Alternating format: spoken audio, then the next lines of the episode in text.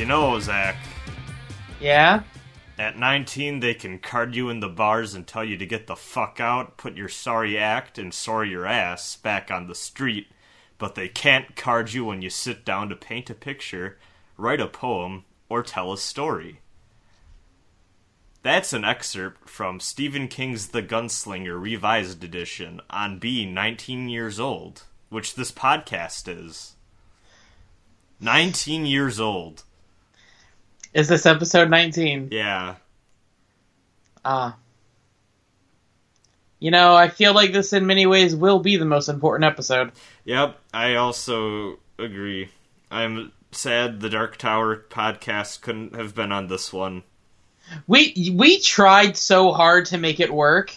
Yeah. we even talked about splitting an episode in two, like I but I, there was just too many. I considered like just making a podcast of me talking to myself for 5 minutes and calling that like 17 or something, but nah.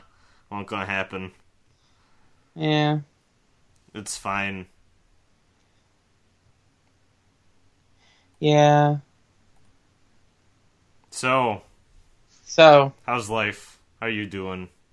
I'm okay. That's I'm good. uh I'm good. It's my birthday in 4 days. It is. I I saw you tweet about a birthday card and went, "Is his birthday today?" But it wasn't. No, my sister just jumped the gun. Nice. So excited to give you that card. Yeah, I know. Birthdays stop being as exciting when you like work Yeah. and it's just like, oh, I'm going to start becoming older and my body is going to start falling apart and I'm going to look like the people on the street. And at least, like on my part, it's like it, it it becomes an obligation on my end that I have to celebrate my birthday. I thought you were going to say you have an obligation you had to celebrate your friend's birthday. uh, well, I mean, I mean, honestly, that kind of too, you know? yeah, but like, I, as I've gotten older, things like birthdays and Christmas, I kind of wish I could just opt out of. Mm, mhm. Like, no one give me anything, and I won't give you anything. That's I see. I try doing that, and then like people will do shit anyways, and that's like, oh, Yeah, it never works. yeah. So people are too charitable. Yeah, fuck them. I know. It's bad. It is. Also, too, like I'm in this awkward state where it's like, okay, you you did the 21 thing, and it's like the next one, the next big one is like 30, I guess. And- 30 like once you get past the 21 all the milestones are bad yeah, like you're you're 30 you wish you were 20 you're 40 you wish you were 30 yeah. you're 50 you wish you were 40 16 just held such better days. yeah and i don't know about you but i'm feeling 22 Oh no. I'm I'm feeling 24, but that's another story. uh, better Hmm. change your twitch username No, this- two is just my lucky number. oh well what about 22 It's two twos. is that twice as fuck this joke can we get to the podcast It's not a joke. That's why I did it. So I watched Twin Peaks season one. yeah Um, i think you've talked about starting it yeah. No, I the last the last podcast was all about Twin Peaks. yeah Kind of, not really. It was also about rabbits, but uh, yeah, Twin Peaks season one. I liked it actually quite a bit. Um, that show has one major problem. what's that Some of those actors are not cut from the same cloth as the other actors. Some of those people are clearly struggling theater people that they managed to squeeze into a television show. And it, I think it gives like a unique charm and character to the show, but also there are some scenes that it's kind of kind of feels like maybe could have gone better if there were different folks involved, which is a bit of a shame. But uh like you know not gonna lie I, i'm watching the show for all like the dumb weird bullshit that like it's kind of famous for now but like it had a start middle and end you know it it told a like i guess like weird police procedural drama thing with some supernatural elements and like it leaves off on a really egregious cliffhanger hmm. but like it it was kind of nice to watch something. I've been in the mood for something that's kind of slower. Honestly, not gonna lie. I, I think I I think I referenced that last time I was talking about the show, but it really hit home for me in that regard. And also, it was just nice seeing a show where it's like, oh, all the different pieces add up to like some big climax and shit Do gets done. though? Uh, yeah, I mean, like the one guy gets arrested. There's still like a bunch of shit open, but like there's clearly like one little like arc for the first season there that like leads up to like an arrest, and there's like this character moment where some like or fuck, what's it, Andy like shoots the guy, and it's like, yeah, it's great. I guess. Uh, to be fair, I like I said last time, it's been a long time since I watched it, but uh, There's still Yeah. a shit ton of crap left open. well, well, yeah. Oh, also, I figured I might as well throw it in there because, like, we talked about this last time. There's a correction. So, like, we were both half right on the killer thing, where Hmm. apparently the thing was that he did decide spontaneously to have that set dresser guy be the killer. What the studios forced was not for him to reveal the killer; it was to wrap up that storyline and move Oh, on to yeah, other okay. things. So, yeah. But you know what's even better than Twin Peaks? What? Jaden Smith's new career launching. He already has a career. He doesn't need anything extra, honestly. Uh, Jaden Smith's new hit drama TV series, Neo Yokio, Yep. now on Netflix platforms. So I have one thing to say about, well, one thing to start off with this one. Yeah, When people started talking about this, they were acting like Jaden Smith wrote and directed the fucking thing. yeah, He's just acting in it. yeah. But I Yeah. mean, it was. I don't think Neo Yokio exists without Jaden Smith, though. Uh, sure, okay. I don't know. I don't know what else could propel this thing. Which is weird to say because he fucking sucks. Well, I mean, He can't voice act. It's terrible. It's guess really what? He bad. can't act either. Yeah. Now remember Karate Kid? Yeah, After well, Earth? yeah, yeah. Oh, yeah. After Earth, the classic hit, Yep. sci-fi mega hit, sci-fi. I that Karate Kid one kills me specifically because he looks like he's like seven Yeah, and like he's just beating the shit out of other children and it's actually kind of hard to watch. Cause at least the original Karate Kid, you got like some seventeen-year-old asshole, and it's like, yeah, he's he's up there enough. He can drive. yeah, definitely. I mean, maybe not that old, but he was felt older for I thought he could drive. Could he? I don't know, maybe. Mm. No, I'm just thinking of the fact that the one Mr. Miyagi owned cars. Yeah. Oh well. He also like painted like a house too. He owns a house. Yeah. Iconic scene. Anyway, how's Neo Yokio? Uh, I've only watched the first two episodes. I enjoyed them both, but also like they're. So I don't even want to say the show is bad. The show is just like really average, but it's stupid enough that like I'm gonna keep watching it and probably finish it. Um, it's that fine line between being dumb enough and knowing that it's dumb enough to like kind of be like like it's kind of taking the piss out of itself, but also I think the show thinks that it I think the show thinks that it's smarter than it actually is in that regard. Like, yeah, you made a thing and it's dumb on purpose, but also like it's still really dumb in ways that I don't think they're quite seeing. Um like one of my favorite parts of the show right now is that there's a rival character named Archangelo instead of just Angelo. And he's great, but also too just the way that he interacts and the way his dialogue is written is just kind of like bad. It's it's not like particularly funny. It's it's it really it's just kind of there. It's hard to describe. Um there's a really great scene where Jaden Smith like berates some man for spraying cheap perfume on his dead wife's grave.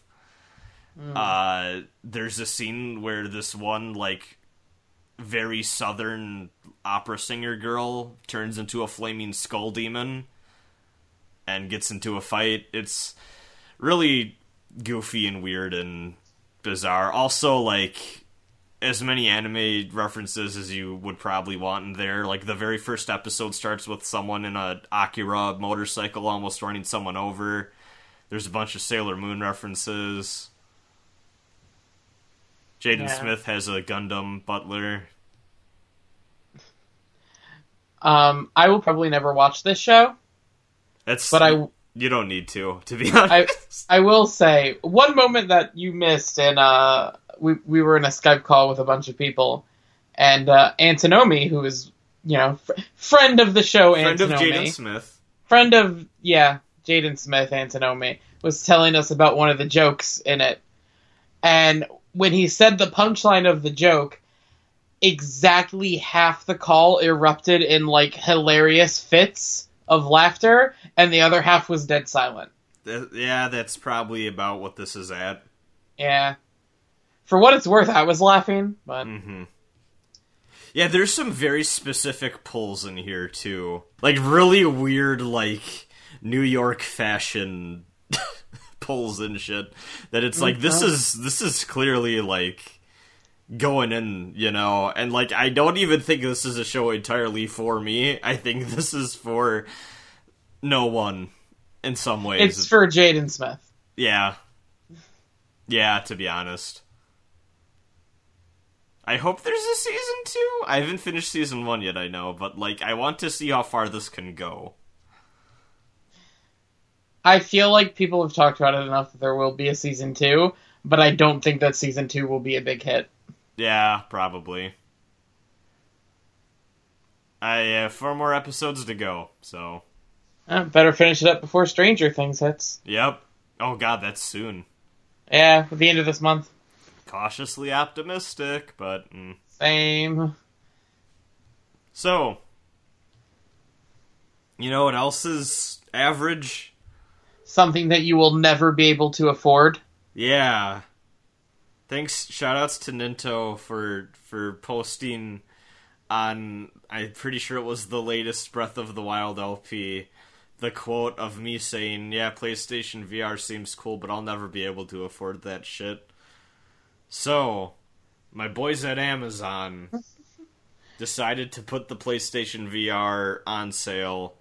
And I was like, yeah, fuck it. Well, actually, no. There's a very specific reason that I said, yeah, fuck it, that I should clarify. So, I woke up one morning, and I was kind of running late to work, but I noticed I had like four text messages, and I was kind of like, yeah, something probably happened at TGS, whatever. Showered, ate breakfast, ran out the door, got to work, started doing work stuff. About an hour into my shift, I looked down at my phone. I was like, "Oh yeah, what were all those texts about?" And then I saw someone just posted Zone of the Enders 2 PS4 remake, and then linked to the trailer. And what I wasn't expecting was for the trailer to start in first person. and I went, "Huh." And then the trailer revealed that the big gimmick for this PSVR remaster, other than the fact that it's going to be in 4K, is that it has VR support. Yeah, well, you just fucked up and said PSVR remaster, so Yeah. I just wanted to point that out. Oh, yeah. I mean, You spoiled you spoiled the the it's reveal I'm so excited, you know. no one knows about. Yeah. Yep. No one's no one paid attention to this trailer. Yeah, we're the only. We're, this is breaking news. Uh, so yeah, that was actually like. that's kind of the thing where I was looking at it like, huh. I don't know how that works for that video game, but that's kind of like.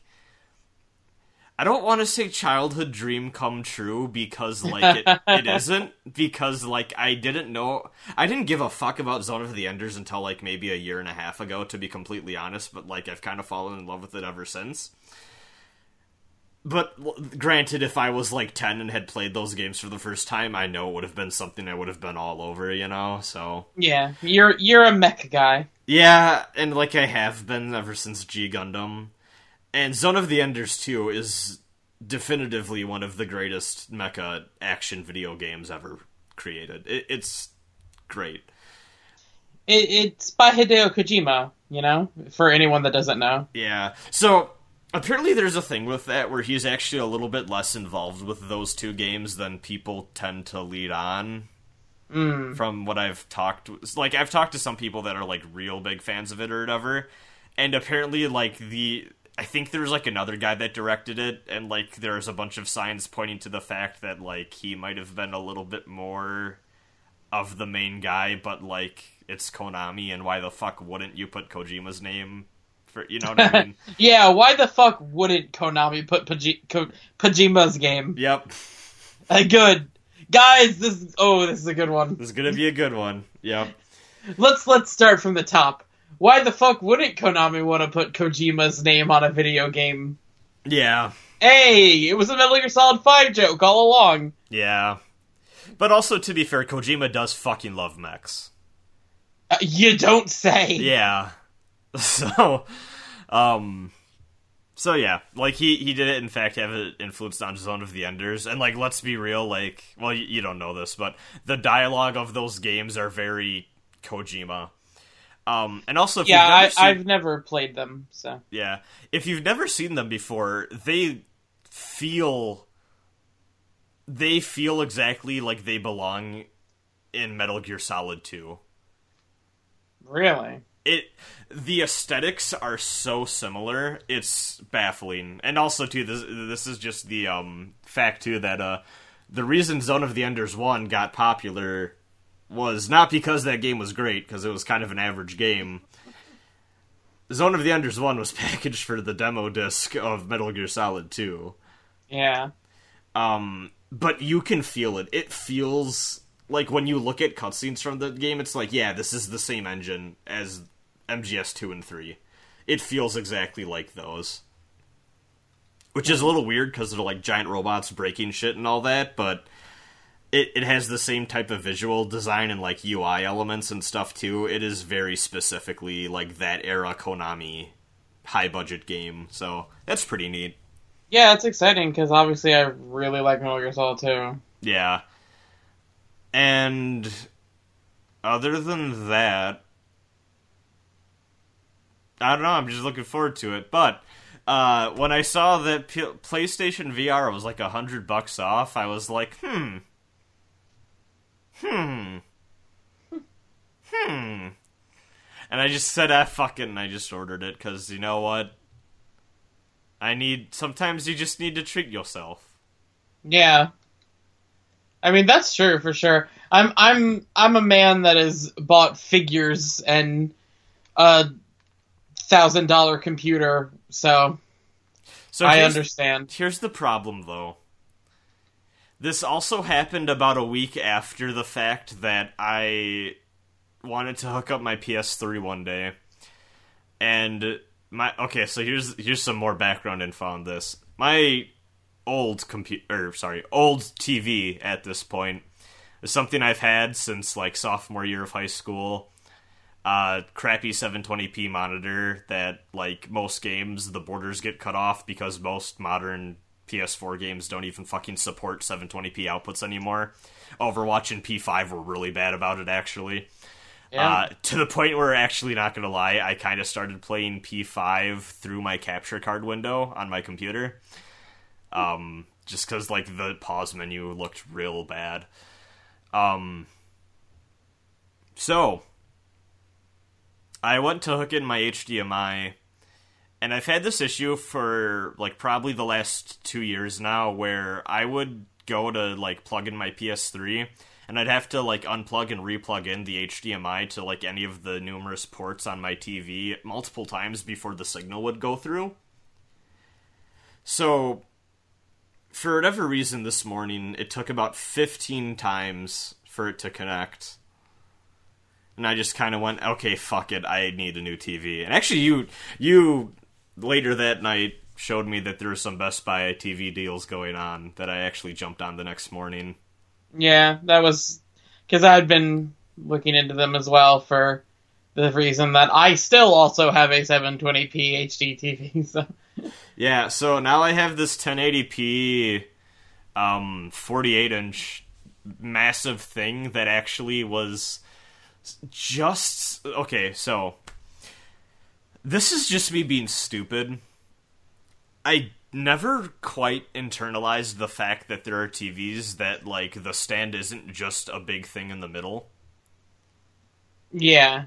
So I get this thing, and there are these two legs that go on either side to support it. And I immediately realize, oh fuck, this is too wide for my TV stand in my room. so the solution that we eventually determined was to like put down literally just a plank of wood and put it on top of the TV stand. Nice. so yeah, it actually doesn't look too bad. It, like you could tell that like there's a plank of wood there, obviously, but like could be worse. So, but yeah, now you have like a big old 1080p TV. Um, there's only two complaints I have with it. First is that it only has two HDMI ports. My 720p monitor had three, but I mean you can live with that. Other complaint is that I'm a man who always liked to play PS2 games widescreen. And I know that's disgusting to most oh, people. Oh, oh God. Also, it depends on the game. Some games not too Fuck bad. Fuck off. Depends on the game. Some games it ain't too bad. Some games they're unplayable like that. You always play a game in its native resolution. I don't care what anyone says. It's fine. Uh, but now, so I tested out a few PS2 games because I wanted to see. Now, it's one thing to do that on like a 32 inch 720p monitor, Yeah. but when it's really blown up and really big and really wide, ooh, mm, yeah, that's not that's not doable. So, Come on back to the 4x3, baby. yeah. So it's a shame, but you know, No, it's better. No, it's a shame. There was one episode I did of the of the SMT1 LP where I forgot to change my emulator settings so that it wasn't widescreen. And I got so many messages from people that are like, "How the fuck didn't you notice this? It looks awful." And I'm just like, "Oh, oh, uh-huh. This is Yeah, how I like hey. to see the world." God damn it. Uh, We we had our moment on the Croc stream. yeah, yeah, where I changed it to look beautiful, and you you started crying, so I had to change it back. Unacceptable. widescreen croc is the only way to play croc baby ah But uh yeah. So back to the PSVR. yeah we went multiple layers of storytelling here yeah. actually I do want to talk a little bit more about the tv though because this is also a smart tv which i've never Okay. actually had any experience with in my life so i never really internalized the fact that tvs have app stores now yeah. God, that's fucking weird.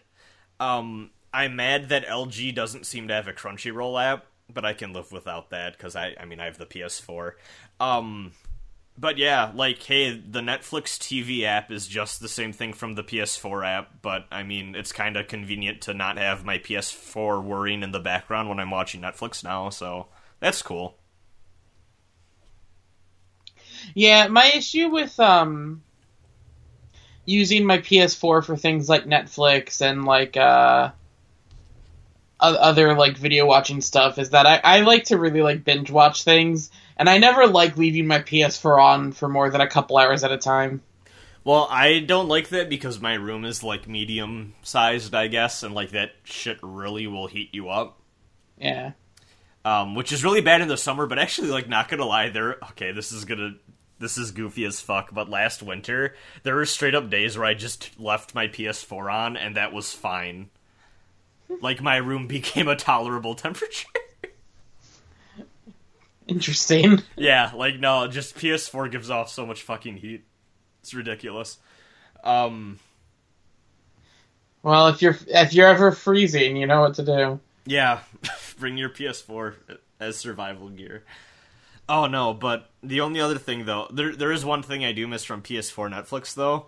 The ability to just have headphones in the PS4 controller's uh, headphone jack, Yeah. just so other people in the house didn't have to like hear your shit. Something I'm gonna miss, but I can live without it. Does your TV not have a headphone jack? I mean, it does, but like, I want to sit that close. Oh, sure, sure. So I want to burn out my eyeballs. but speaking of burning out my eyeballs, so let's talk about this PlayStation VR. Right. It's okay. Yeah. I don't.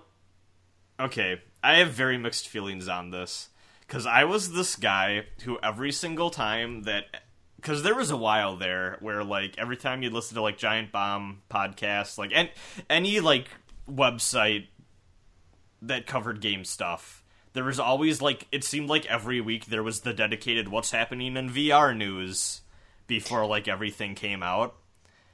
And I was always that guy that's like, God, I'm so tired of hearing about this. I don't care. And like, I feel like this is going to be a trendy thing that's kind of going to die out. And hey, so far it kind of seems like a trendy thing that's kind of dying out. But, A little bit. um, I was always that guy that's like, I don't feel like we're ready yet. At least in the sense that, like, I don't feel like we're at the point where people want to spend the money on these. And the, the answer is actually people do. But the reality is, is that if people want to try out VR, they get the little dumb glasses holder thing for their phone. Yeah, the thing that costs twenty bucks. Yeah, and then they just do it that way. And guess what? For most people, that's serviceable. You know. Yeah. Um. So PSVR of like the three big VR headsets that are, or sorry, heads up displays that are available right now is the cheapest one. I have not tried. I literally did not try VR at all before getting the PSVR. By the way, too. Uh, so I don't really have much to compare it to, but just looking at it from like a visual fidelity standpoint, it was actually a little bit blurrier than I anticipated it to be. And to be fair, like I don't have the PS4 Pro; it's only a vanilla PS4, so it's like I kind of expected that a little bit. Um, it actually took longer to set up and actually get lined up with my eyeballs than I would have liked it to. To the point where I was actually a little concerned, like, oh shit, is my head just not properly shaped for this? But no, you just gotta twist the knobs and play around with it enough to uh, figure it out. Um, I played quite a few games with it. Rez is cool. The little demo disc it comes with is cool. There's still a few games. I, I downloaded a game called I think it's called Archangel. Then another one called Rigs, which is free right now, and I want to try those out. Haven't gotten around to them quite yet. Um, and it's neat, but my my honest impression is, man, I kind of feel like this is something that would have been a cool like gimmick for the PlayStation Five in a few years. Well, to be fair, you haven't played Kitchen yet. Yeah, I guess. Um, yeah, I streamed it, and there was a point where it's like, oh, Zach convinced me to play the stupid Resident Evil 7 VR tech demo thing, and I was like, I don't want to scream in this household of sleeping people, so. so I chickened out. That was a good moment. That was a pretty decent stream, but also there's a point where I sat down on. Oh wait, no, actually, sorry, there wasn't a point where I sat down in my bed. There's a point where I was fucking around in the Thumper demo, and I started to like physically become ill because my face started to clip through the world. so I took the headset and I just put it on my bed, and then I put it back on my face. Um, and that totally like fucked up the centering of the headset for the rest of the stream. So like it was oriented down more than it should have been um, than what I was seeing. So the stream kind of turned out weird. And I, I do want to stream PSVR stuff again. And actually, we talked a little bit about doing just all of the Resident Evil 7 stuff in VR, uh, which would be cool. And also, too, uh, the latest PS4 system update actually solved some problems that I was running into when setting up that uh, PSVR stream, which is interesting. So, when you stream PSVR games now, there is an option to have a live, like, chat feed from the Twitch chat in your periphery vision. Ooh. I feel Which- like that might ruin the atmosphere of Resident Evil a bit. A little bit, but you know, like, I feel. Well, I mean, at the same time, though, if, if you're streaming with a person, they can read you the chat. That, but also too, like I thought about it, and I'm like, I don't know how different that is from like streaming it on a TV screen and then looking back at the chat every once in a while, you know? Like Well, but the idea of VR is to not have that, uh, not have that disconnection. Yeah, I guess that's true. I, I, I feel like that would work in a lot of games, but like Resident Evil in particular is one where you don't want the la- the sh- the illusion shattered. You know? yeah, that's true. I'm also But, curious like, if yeah. it like permanently stays there, or if like when the chat dies down, if it like fades out. You know? Yeah. No, we'll have to experiment with it. Yeah. Uh, I will say though, all all that considered, like man, when you first try it out and like it comes with a it comes with like a disc that has like a few like little mini games and shit on it, you feel like you're in a fucking other world, and that's pretty rad. Yeah, I have. Um, I don't know if I've ever mentioned on this podcast before, but I've tried out VR stuff a couple of times. So The- it's uh, it's neat. the moment that like won me over is when so you you I, I forget the name of it, but it's like the little PSVR mini game collection thing that it comes with. Uh, mine also came with like a little demo disc thing, so that was cool. Uh, but there's just like this giant like blank space of like a void, and you turn to the right, and there's just a little robot buddy, and he just waves at you, and that sold me instantly on the concept. Like, okay, VR is here. I get like that's cool, and like I feel like there's a robot dude next to me. That's that's pretty neat, and it's really weird too because it's like you would think the fact that you could see individual pixels on shit and the fact that it's 720p and a little bit blurry would be a problem for like the whole immersion thing. It's noticeable, but it's still kind of not. Like you can totally ignore it and look past it. It's it's really interesting. Like I, I don't know and like I'm curious to I'm curious about the psychology of that and how like the mind can look past that to just kind of buy into the experience, you know? Yeah, I mean it's kind of similar to the thing where like your your brain will like fill in the blanks of sentences and stuff. You know. Yeah. Um so one thing I do kind of hope. So there's like a lot of games right now that are well, we we have a few different types of VR games. Games that are like a few hours long and it was like a quick thing made with like okay, here's a thing. Here's like a quick fun little game we can make with VR in mind. Um, there's a few full-fledged games, including Resident Evil 7 with VR support. Tekken 7 has a VR mode, I know. Um, and then there's like these different like 15 minute experiences that are like, oh hey, you can be Batman for 20 minutes, and like that stuff is cool. But there's one mini game on that on that disc that it comes with where it's just a straight up platformer, and you can just kind of move your head and like lean around your character as you're platforming, and it's kind of fucking amazing Hmm. And I want I want a Mario game where I'm just watching Mario jump around while I control. You know what I like? Well, yeah, you're you're playing the uh you know camera Lakitu or whatever. Yeah, exactly. Cuz like I didn't like for a game like a platformer cuz like something like a like a simulation or like an FPS, it's clear what the benefits of VR are, you know? But just the idea of being this giant disembodied, like floating around camera in like a world of like a regular video game, I think has more merit to it than people would think before they try can try it. It was really cool, and I was like, God damn! Like, I want at least one game to come out with this option. That's like a full, real deal platformer. So, uh, I'm still gonna be waiting on that. I feel probably for a while. Uh, and then there was one other thing I wanted to talk about, but I'm already forgetting. Damn it. It'll probably come to me eventually, but yeah, no, uh, PSVR is cool. I don't think you need it. Like I like straight up, it, I don't think it's for many people. Maybe if it's on sale, like hey, pick it up. They they actually just announced a new model that like supports HDR, so image is going to be a little bit better, and also you don't need your own pair of headphones. There's a pair of headphones built in, so maybe wait for that if you're curious. But There's so with me with PSVR, I'm I'm in that spot that you used to be in where like there is no reason why I would ever need to buy that. It's too expensive and not enough stuff for it. Yeah. I honestly think the only thing that would be like my version of what the um, Zone of the Enders was for you is if they ever come out with VR mode for Final Fantasy XIV ah, yeah.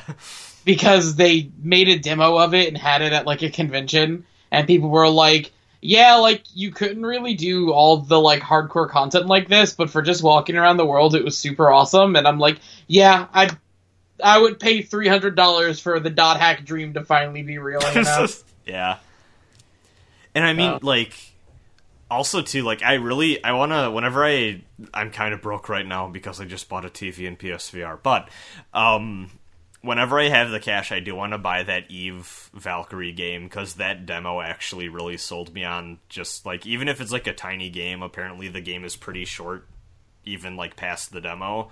The idea of like having the the big dumb space combat game where you're in the cockpit that felt really fucking cool. So, and I'm sure Resident Evil 7 is going to be scary as fuck. So, I'm actually really looking forward to playing that, and we'll probably stream that around December ish. yeah well if we want to beforehand we can do the demo stuff Yeah, because like do, going through kitchen and then beginning hour is a full stream all on its own yeah, that's true. I already went through kitchen. What are you talking about? yeah sure Okay, that's actually something I'll say.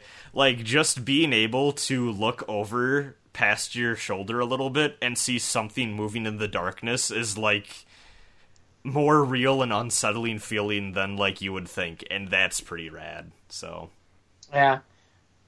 For sure, man. I can't I can't wait to I can't wait for like you to get the full experience of that cuz I'm sure there's some bits in RE7 proper that are going to be fucking wild. and on like by like some strain of luck, I don't know much about Resident Evil 7 other than like the general setup. Uh, Oh, I was under the impression you had like seen the whole game. No, I know the general setup. I've seen the ending because everyone fucking spoiled that ending as soon as that was Uh, known. And I know at some point you go into a bunch of caves and people either love or hate that part. yeah, that's fair. Hey, it's like it's hey, here's your like RE4 RE5 moment. Oh, I also th- think I've heard that there's a choice involving a girlfriend and a syringe at some point that people really fucking hate. yeah, it's dumb. Okay, yeah, I, Well, hey, we'll talk about all that when we stream it. okay. I don't know the context, but yeah. Oh, I can't wait. Oh man, I'm more excited about that stream than ever now. Yeah, like I was about to say, like I spoil my shit on everything, but like Resident Evil Seven is like, nah, I'm gonna play that at some point. I might as well wait. And like, boy, that really paid off in a way I didn't expect it to. So, Yeah. so adding on, so this is a trilogy.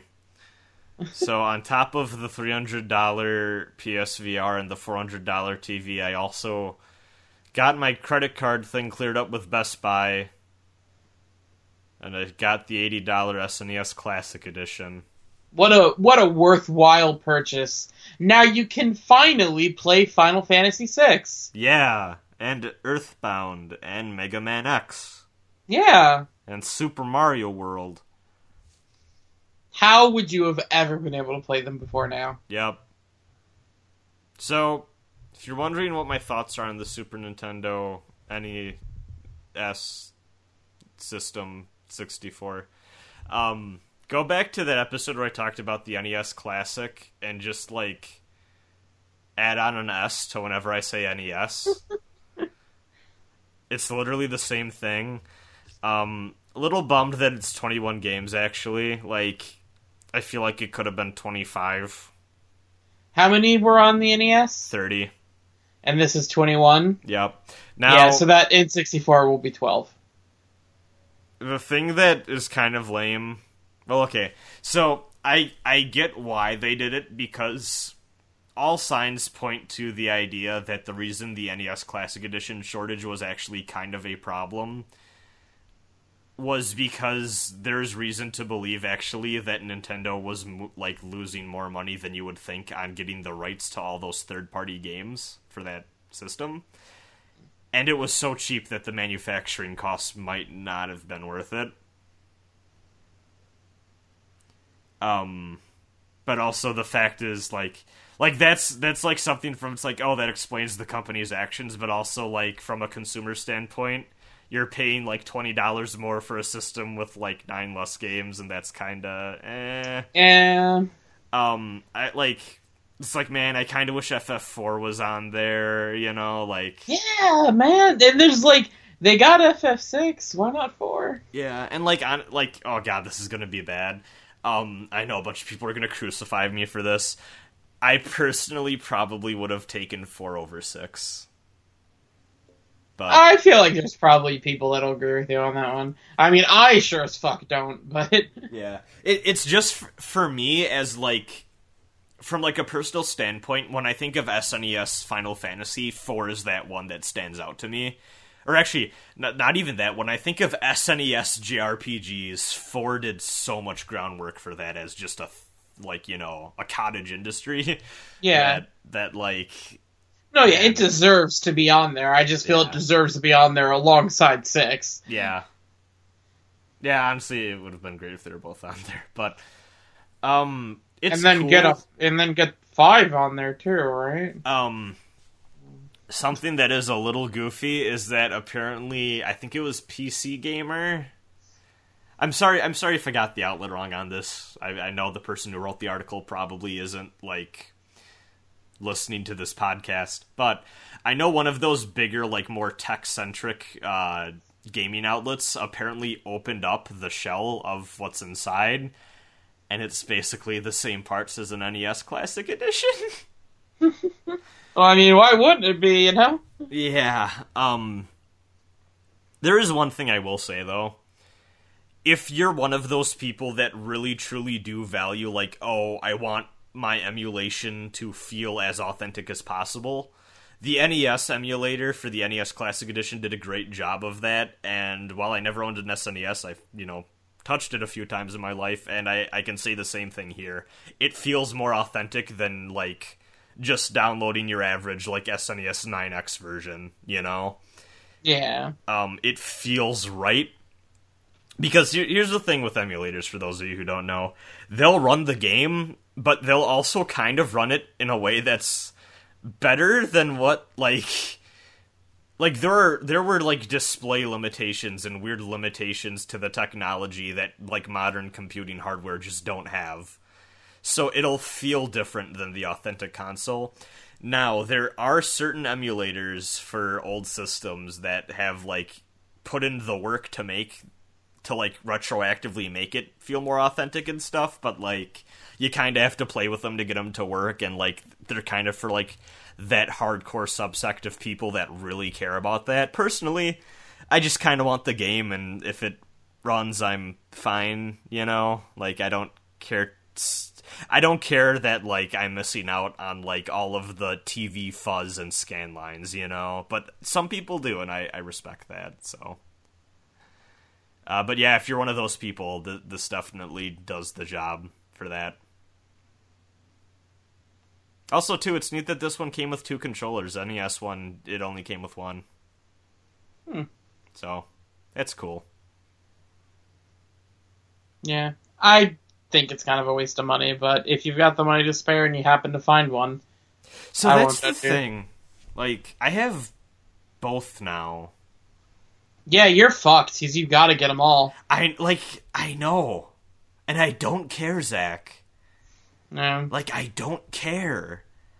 But like I'm like there are two boxes on my shelf right now, one for the NES, one for the SNES, and it's like I have to get the Yeah. 64 one now. To if they make it. Yeah. The the 64 one might be too much for them, you know. I wouldn't be surprised if they waited a few years for the 64 one, honestly. Yeah.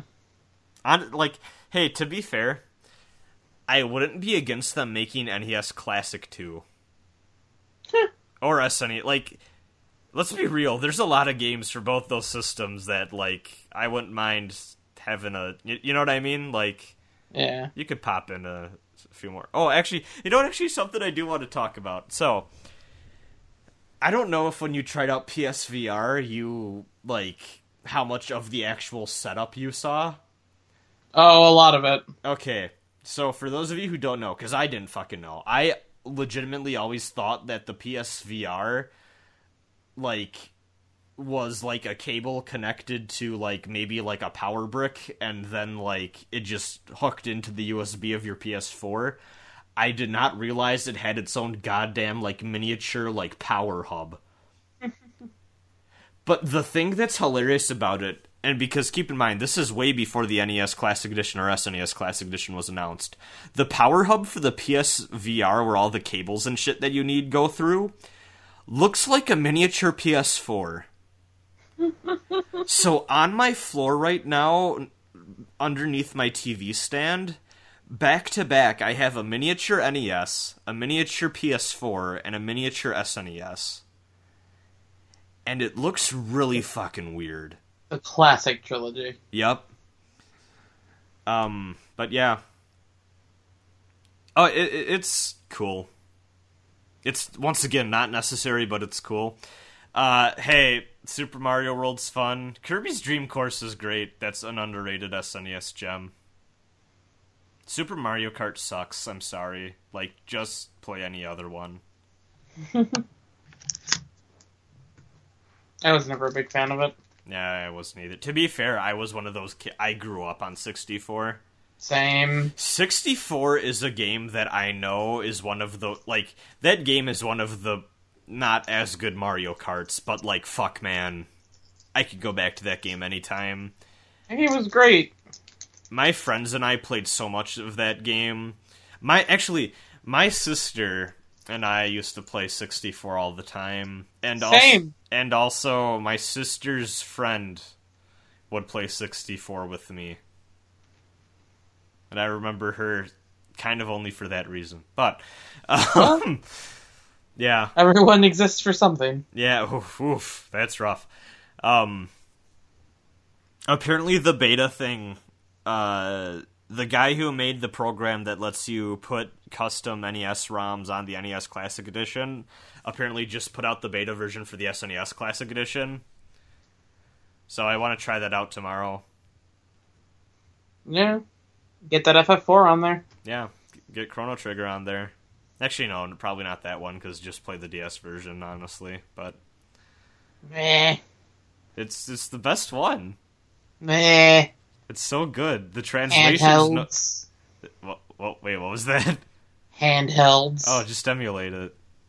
It's fine. Emulated DS game? Fuck off. Yeah. Hey man, I got my Final Fantasy Chronicles disc. That's all I need. Oh, okay. DS version translation's all fixed up though. It's good. Yeah. I like it. Also, it adds in a it ends in the most gratuitous, not needed thing ever, where there's a bonus boss and ending that leads into Chrono Cross, and it's like, hey, that's a change they made for me and no one else, but I'll take it. No, hey man, I'll take that too. Okay, good. Man, fuck the Chrono Cross haters. So good. Well, it's not, but it is.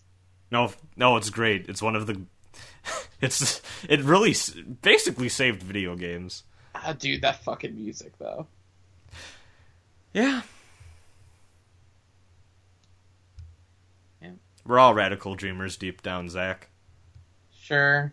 You know what? You know what isn't radical though? Something you wish was a dream. Yeah, Marvel vs. Capcom Infinite came out. Zach, I've never wanted to be more forgiving of a game, but like, Oh, uh, I watched that stream you and Antinomy did.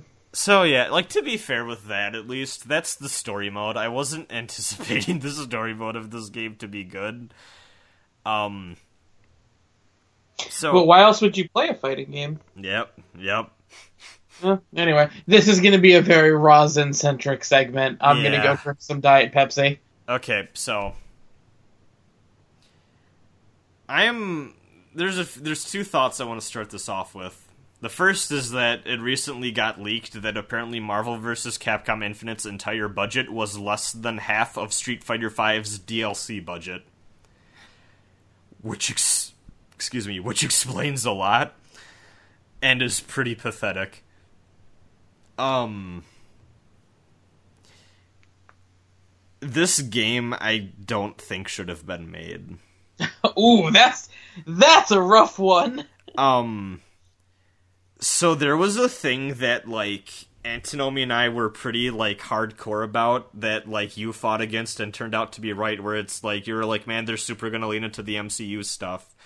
And me and Antinomy were we always like no because the entire like point of Marvel vs Capcom was always the dumb fan service shit like shit to the point that Marvel vs Capcom 3 has colors for like the character like like the different alternate colors and stuff that are references to obscure YouTube videos that are memes within the community that have less than 40,000 views. Wow. Like- you know, man, I, I forgot that you guys used to say that I was wrong about that. And I never knew that I could feel validation for something I'd forgotten about. But yeah, like you turned out to be right, but I was. what a fucking 180 because Marvel vs. Capcom 3 is the most love letter ass game that you could ever fucking make.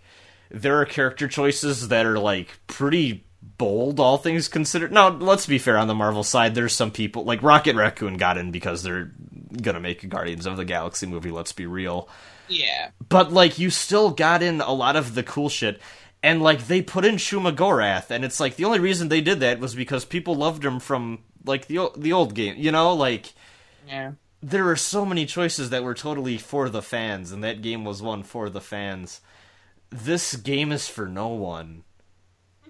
To the point where, like, I'm sorry, but like one kind of cool Darkstalkers character does not a video game make Capcom. Like, You know, you know what sums up the pro like so so I was reading into some of that stuff where it was like yeah, a lot of the characters they picked on the Marvel side was because of the movies, and a lot of the characters they picked on the Capcom side was because they had stuff from them from 3 already. Mhm.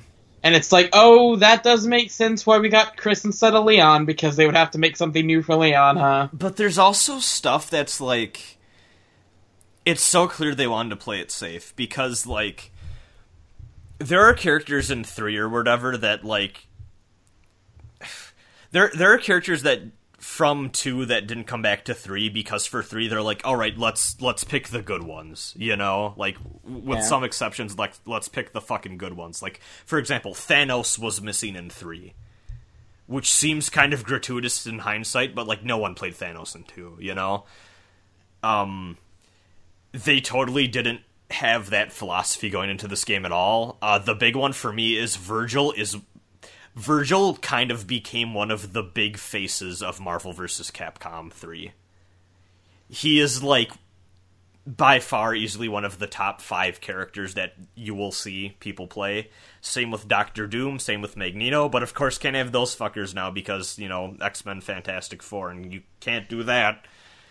Um you're missing Storm, you're missing Sentinel. Like honestly, a lot of the big Marvel versus You're missing Wolverine. Yeah, that's bad. He's one of the bis- He's the biggest Marvel character there ever was. That's Spider Man, but Wolverine's big. Ah, sure. I don't know, man. Okay, now sure. I think there was a time in the '90s when Wolverine had Spider-Man fucking beat. Yeah, probably. the The only thing I know is that Batman's the number one, like highest grossing superhero brand ever, and Spider Man's number two. But Yeah, but there was a dark period where nobody liked Spider-Man and Wolverine was like Marvel's Yeah. darling. That's true. Uh, but yeah, like and, and like, hey, Wolverine is like a iconic. Like, there's this whole fucking joke in the community that Wolverine and Akuma are best friends because they complement each other so well on teams in all the games. Um, so many of the X Men characters are so fucking vital to what that game's identity was, and the fact that they're not there, and the fact that Capcom decided to go for like their flagship characters instead of like really going in with some of the character choices is just so disappointing. Like, man, I love Dante. I don't know if I like. We couldn't have done Nero. Couldn't have. uh Couldn't have done Lady or Trish or well, they did Trish in three actually, but she she didn't Hey. come back. You know, and you you won't fully understand yet, but they had such a knockout character, a brand new knockout Capcom character this year that is so perfect for this game, and they didn't put him in, Yeah. which is Jack Baker from Resident Evil 7. you laugh, dude. Once you play Resident Evil 7, you will see that I am right. If this game was made by anyone with ambition or creativity, they would have put the fucking Baker in. You know the thing that's been bothering me actually recently? What? They're making an Okami HD remaster that's coming out in like a month. Why the oh, fuck yeah. is an Amaterasu in that game? Hmm. Well, because they don't give a fuck about the Capcom stuff in there. That was a game made to advertise Marvel movies. Yeah.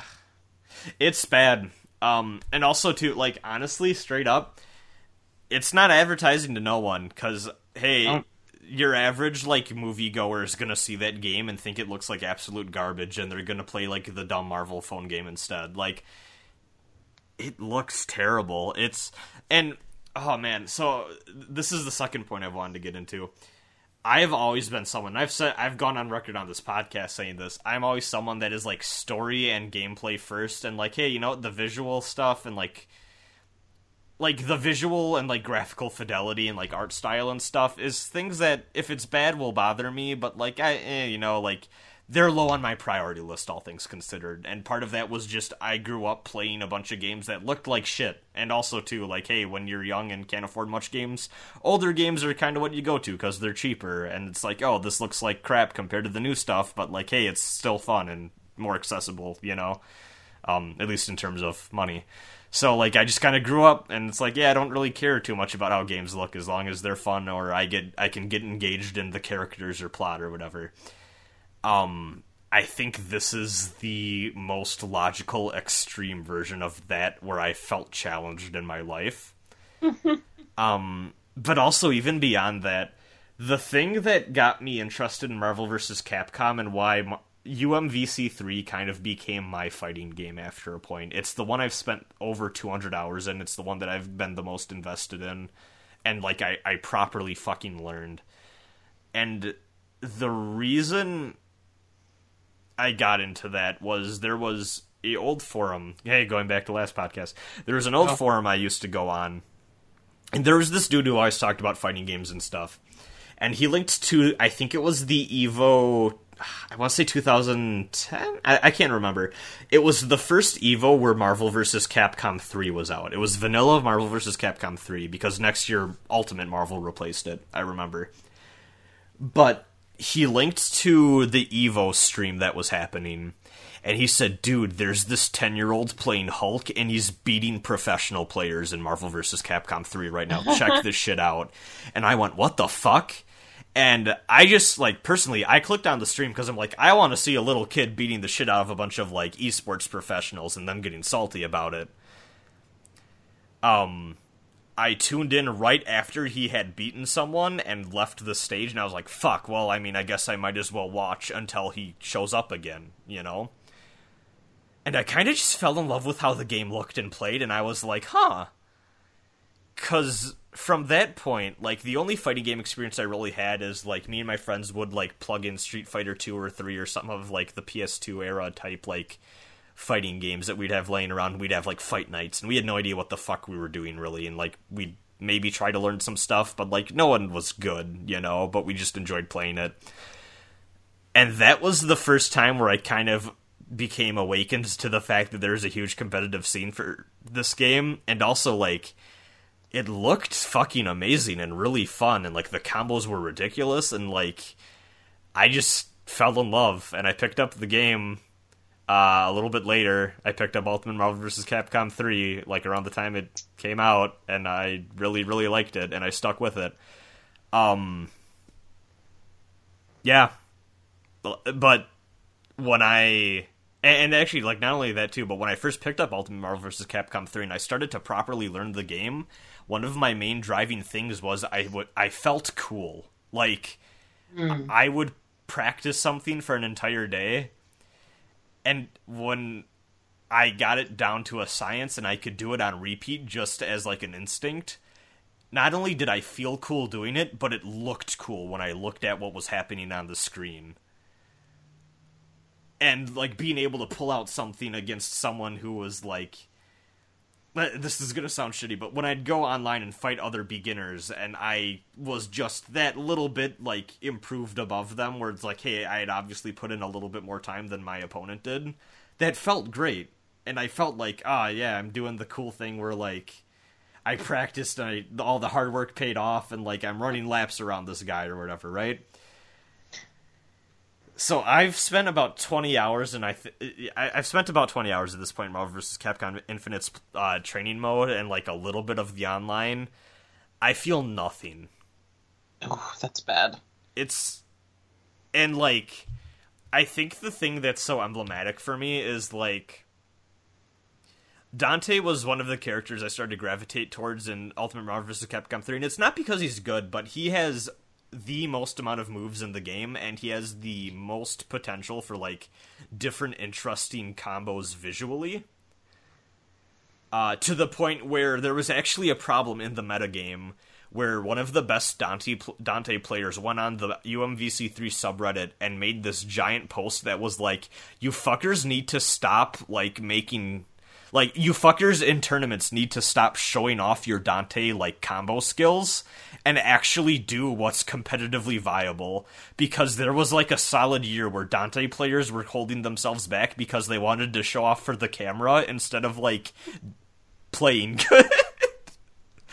um and Dante just like feels different in this game and he feels really weird and they to be fair he still has like the most options available but like when I play him, I don't feel cool. It's just like, oh, they made this character into something completely different, and like it's just weird, and it feels so off to me. They they kind of took a lot of influence from Marvel vs. Capcom One. I kind of still think that Marvel vs. Capcom One, while maybe not like mechanically a better game, I still would probably go back to that more just because it feels better. Um, and I do think part of it is that like Dante is one of the weirdest characters in the game right now, and the more I got away from him, and I just realized, okay, he's not going to be one of my main characters in this game, and I started to play around with other characters. I did start to enjoy the game mechanically a bit more, but I haven't found anyone in the roster that I play as, and I just feel great playing. Like, just the aesthetic is gone, and that hurts me a lot. It's a shame. It's the most disappointing game of the year for me so far. And you know what? Honestly, I don't think it's a bad game. It's just not a good successor to the game I loved, you know? Like yeah. I've made my peace with that. And what pisses me off is like I know if they had put the money in, even with the shitty roster, they could have made this feel better, you know? That's kind of where I'm at. Because like when people are like, "Oh, I love this game," and like it's great, like I yeah, I totally believe it, but like it's just not for me. So, but you know what is for me? What is for you? So I bought Gundam Versus. Yeah, I'm having a lot of fun with it. Um, That's good. I'm at the point with that game where there's still a lot of there. The online for that game is very active, and I can feel with every passing day, the scene is getting a little bit more competitive as time goes on. Where I think it's a combination of the beginners that are taking the game seriously are starting to really learn the game more.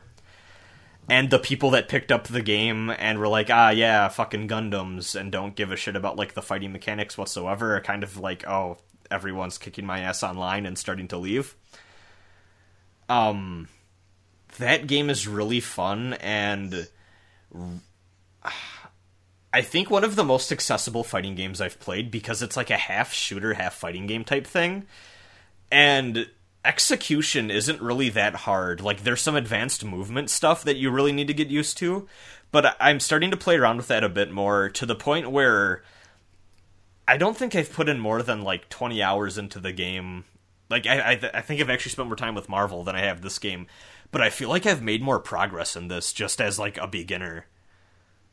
I, I think yeah. I think they did a great job of making it so that someone who just likes Gundam and picked up this game and then realized, oh shit, this is actually really fun. I want to get good at this. Can do that, which is really impressive. And honestly, I kind of wish more fighting games took maybe a cue from that. Well, I shouldn't say fighting games, but because like there's like an alternate world where I feel like JoJo's Bizarre Adventure with both both of like the weird pseudo fighting games it had could have been this, where it's like there's a real deal like interesting game that's like good and well balanced here.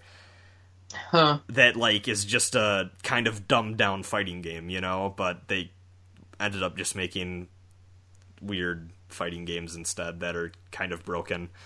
Yeah. Um, I mean, like calling this a fighting game, I, like like I get it, but it doesn't really. I don't know. It's like a fighting game in structure, but not content or not gameplay. it's weird. You know.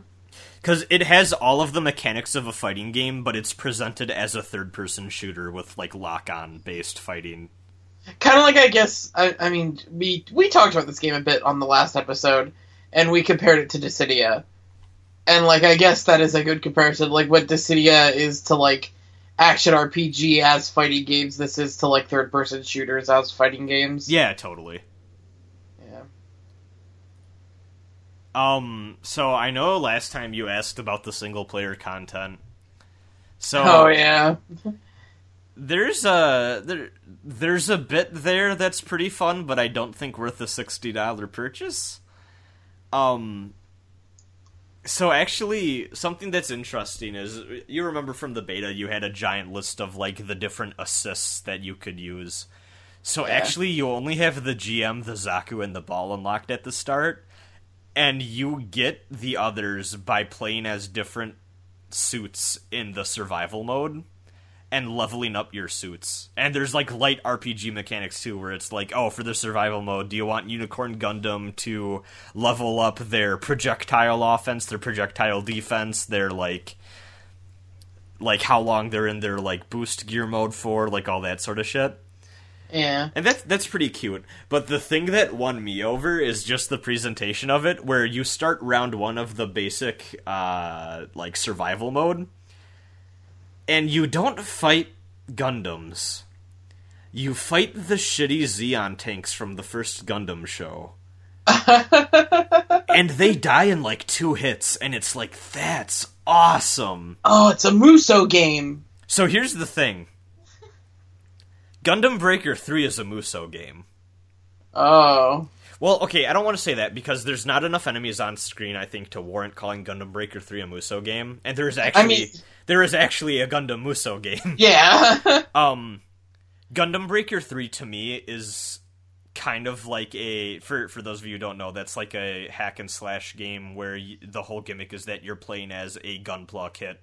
So you get to customize and make your own Gundam and then fight and then get more parts and customize further, and that's kind of the core gameplay loop. Really fun game. You have to import it though, but there is a Gundam Breaker Three at least. Uh, if you import it from South uh, Southeast Asian regions, it does have a full English localization, which is cool. Um, I highly recommend it. It's worth the money. That game is like really cool, uh, but also it's like a hack and slash game where you're fighting other Gundam units. Like the Gundam wing will show up as just like a enemy type for a level, and then you'll beat it up to get Gundam wing parts that you could then customize with, right? So it's like your traditional hack and slash fare. I'll, it, not gonna lie though, it does have a lot in co- common with Musou.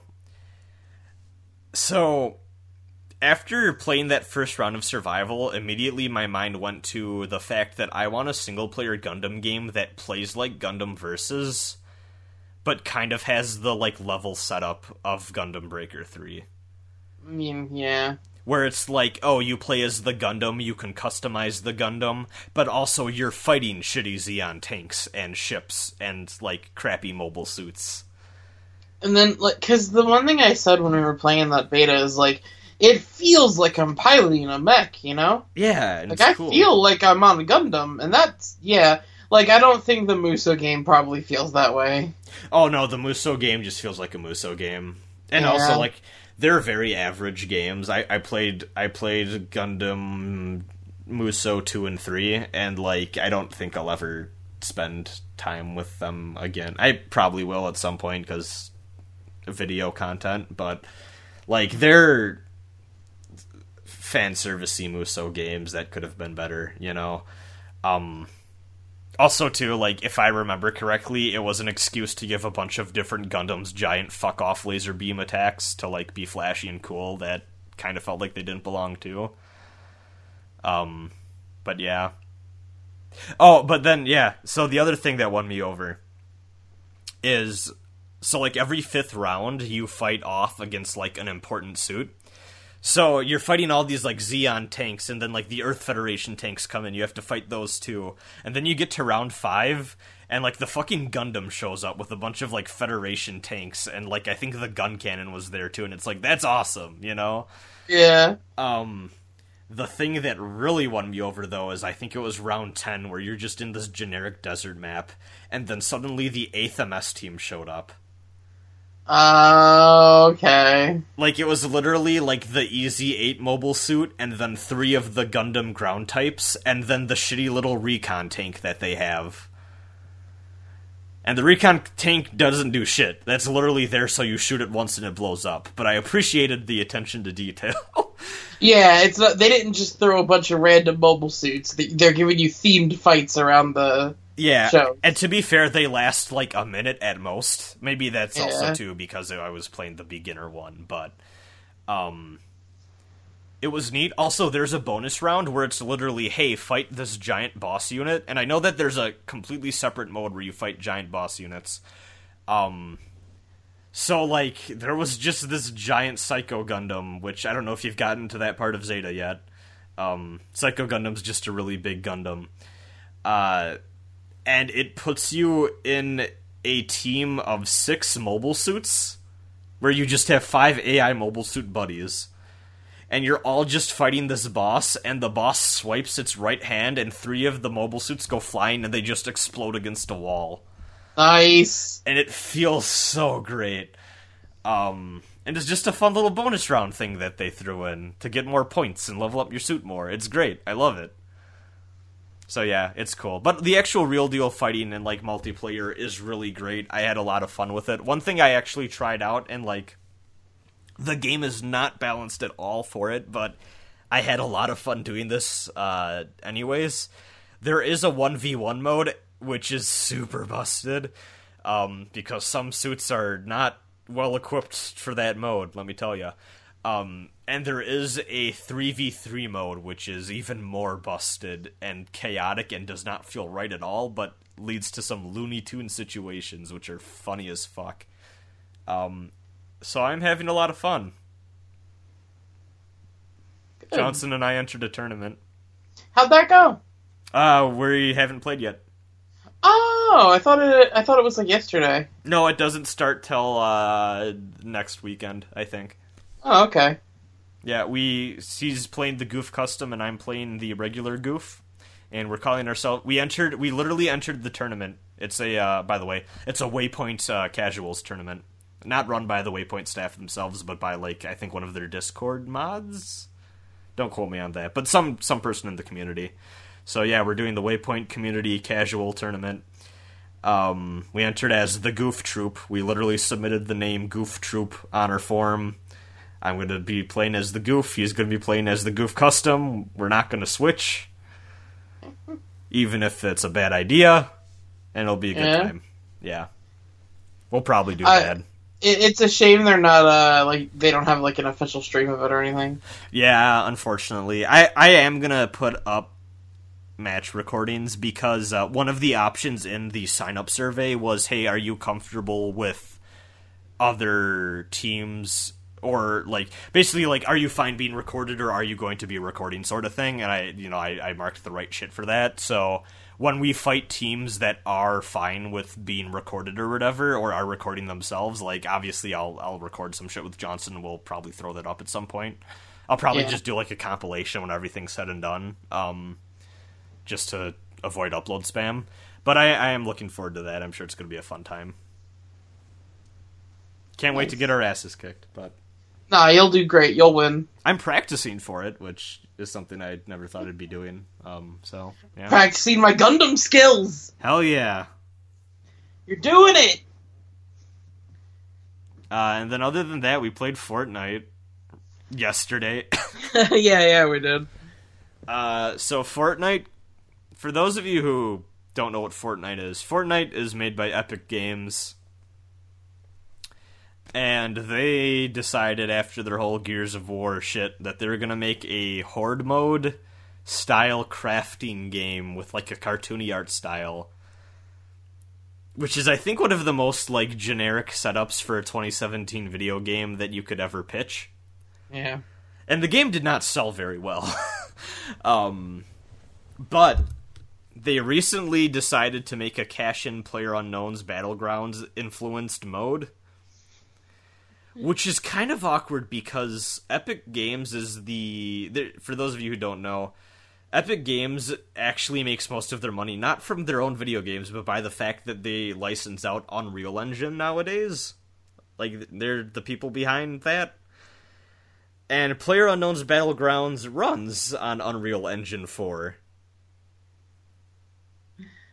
So it's kind of an awkward situation where they're kind of like, "Oh yeah, we we technically helped make this one game happen. We're just to kind of take that idea now." And there's been some like weird like bickering back and forth between the two companies, which is a little awkward.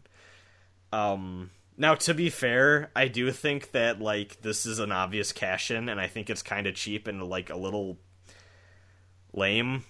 But at the same time like hey, I'm sorry, but people are going to do that when you make a successful thing, you know. Yeah, you you don't own the rights to the concept of the You don't own the rights to a genre. Yeah. Like that that's like League of Legends getting mad that there are a bunch of MOBAs now. Like th- I'm sorry no, but like what did you expect, you know? Yeah. so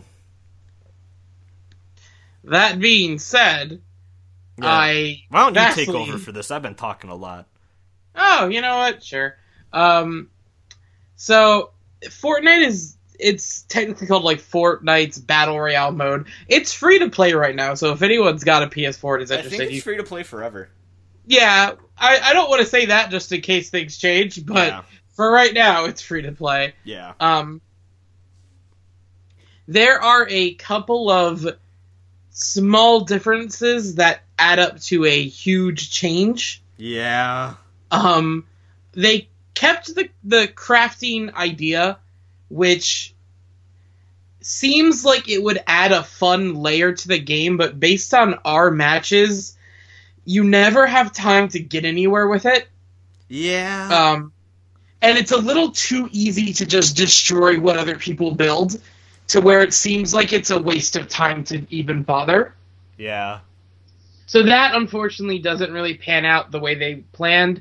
The other thing which we kept saying is that like they kept the 100 player uh, size, but man, is that island like 125th of the fucking size of the PUBG map? You And- can't land without being in eyesight of like 10 other people, no matter Yeah. where you go. It's a problem.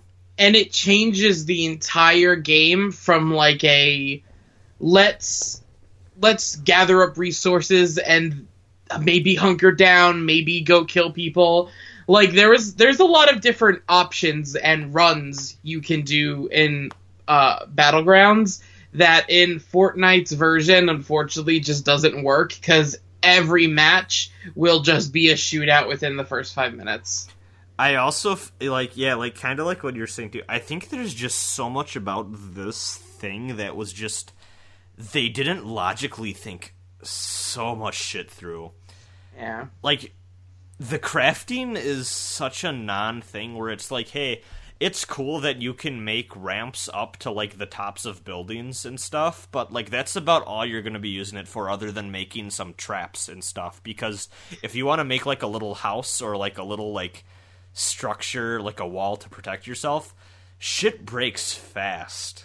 Yeah, it, it so it's the thing of like we've tried a couple of times where it was like, okay, so we, we took over this house, and we fortified it up. We put like metal walls all around like the top. We made like a sniper's perch, and we were ready. Uh, and some guy came over the hill, shot at it four times, broke one of the walls, jumped in, and it was like, well, that was like ten minutes wasted, and here we are just having another gunfight. Yeah, like minute, like valuable minutes of worth can be destroyed in seconds, and that's a problem. Yeah. Also, the fact that they kept the movie, like the closing circle mechanic, makes it so that, oh, you built up a fortress. Well, time to move. Yeah, it doesn't mesh well at all. And there's no reason for the moving circle because the island is so small. That like it's hey, if it gets down to to 3 people, that island is honestly small enough that like you could find them, Yeah. you know? And even if they didn't want to just have it be like three people running around looking for each other, there are other ways of doing it. Like, hey, maybe have an arrow pointing in the direction of where people are or something, you know? Or, or even make it so that, okay, when it gets down to 15 people or something, Yeah. then the circle shit starts to happen. Yeah, yeah, you don't even need to do the circle shit. Just like highlight the map uh, where people might be. You know? Yeah. Um, th- the game feels and plays both worse and better in some ways. Yeah, because like they've got a like. So the thing about PUBG is that like, hey, right now it's like the biggest video game ever fucking made, but like It's janky Uh, as fuck. it's janky as fuck because you could tell it was like an indie project that didn't have a lot of money going. It was made it by a at small. South Korean studio.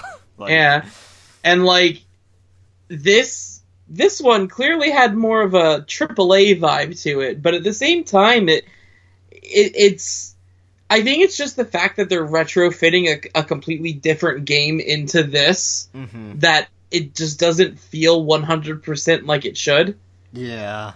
Like the thing that I kept comparing it to is like, okay, it's it's not janky. It it has like an arcadey style like third person shooter like shooting system.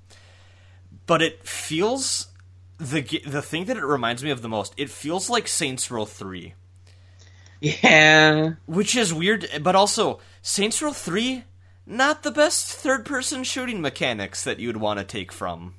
No. It's a little spongy feeling. I, I oh, and that's another thing that we forgot to mention too. So like on top of the fact that the island is super small and there's still 100 people, you do not have nearly enough health in this game. Like you go Yeah. down in like two hits, and that's just not fun for the setup they've given us. Yeah. they've given us. Gavin they've given us. us. Yeah, and also when I when I meant spongy, I did not, f- I didn't mean like the fact that people take many bullets. I mean like when you hit someone with a bullet, it feels Yeah. like you're hitting something squishy. It's weird. Yeah, squishy is a better word than spongy. It's weird. I don't I don't know how to describe it fully, but if you've played Saints Row 3, it's it feels very similar to that. Um I have, like, honestly, this game will never overtake uh, Battlegrounds for me. I like Battlegrounds a lot more. I just like the way that game feels more. I feel like I would be okay going back to this every now and then if they made like two changes, and they're very easy changes to make. One, double the health. Two, cut it down to 50 people. yeah, same. And then we're good. I uh think for a free to play thing, it's pretty re like reet. I meant to say rad or neat, but I just kind of said reet. So cut my bit out too. That references your cut bit. okay,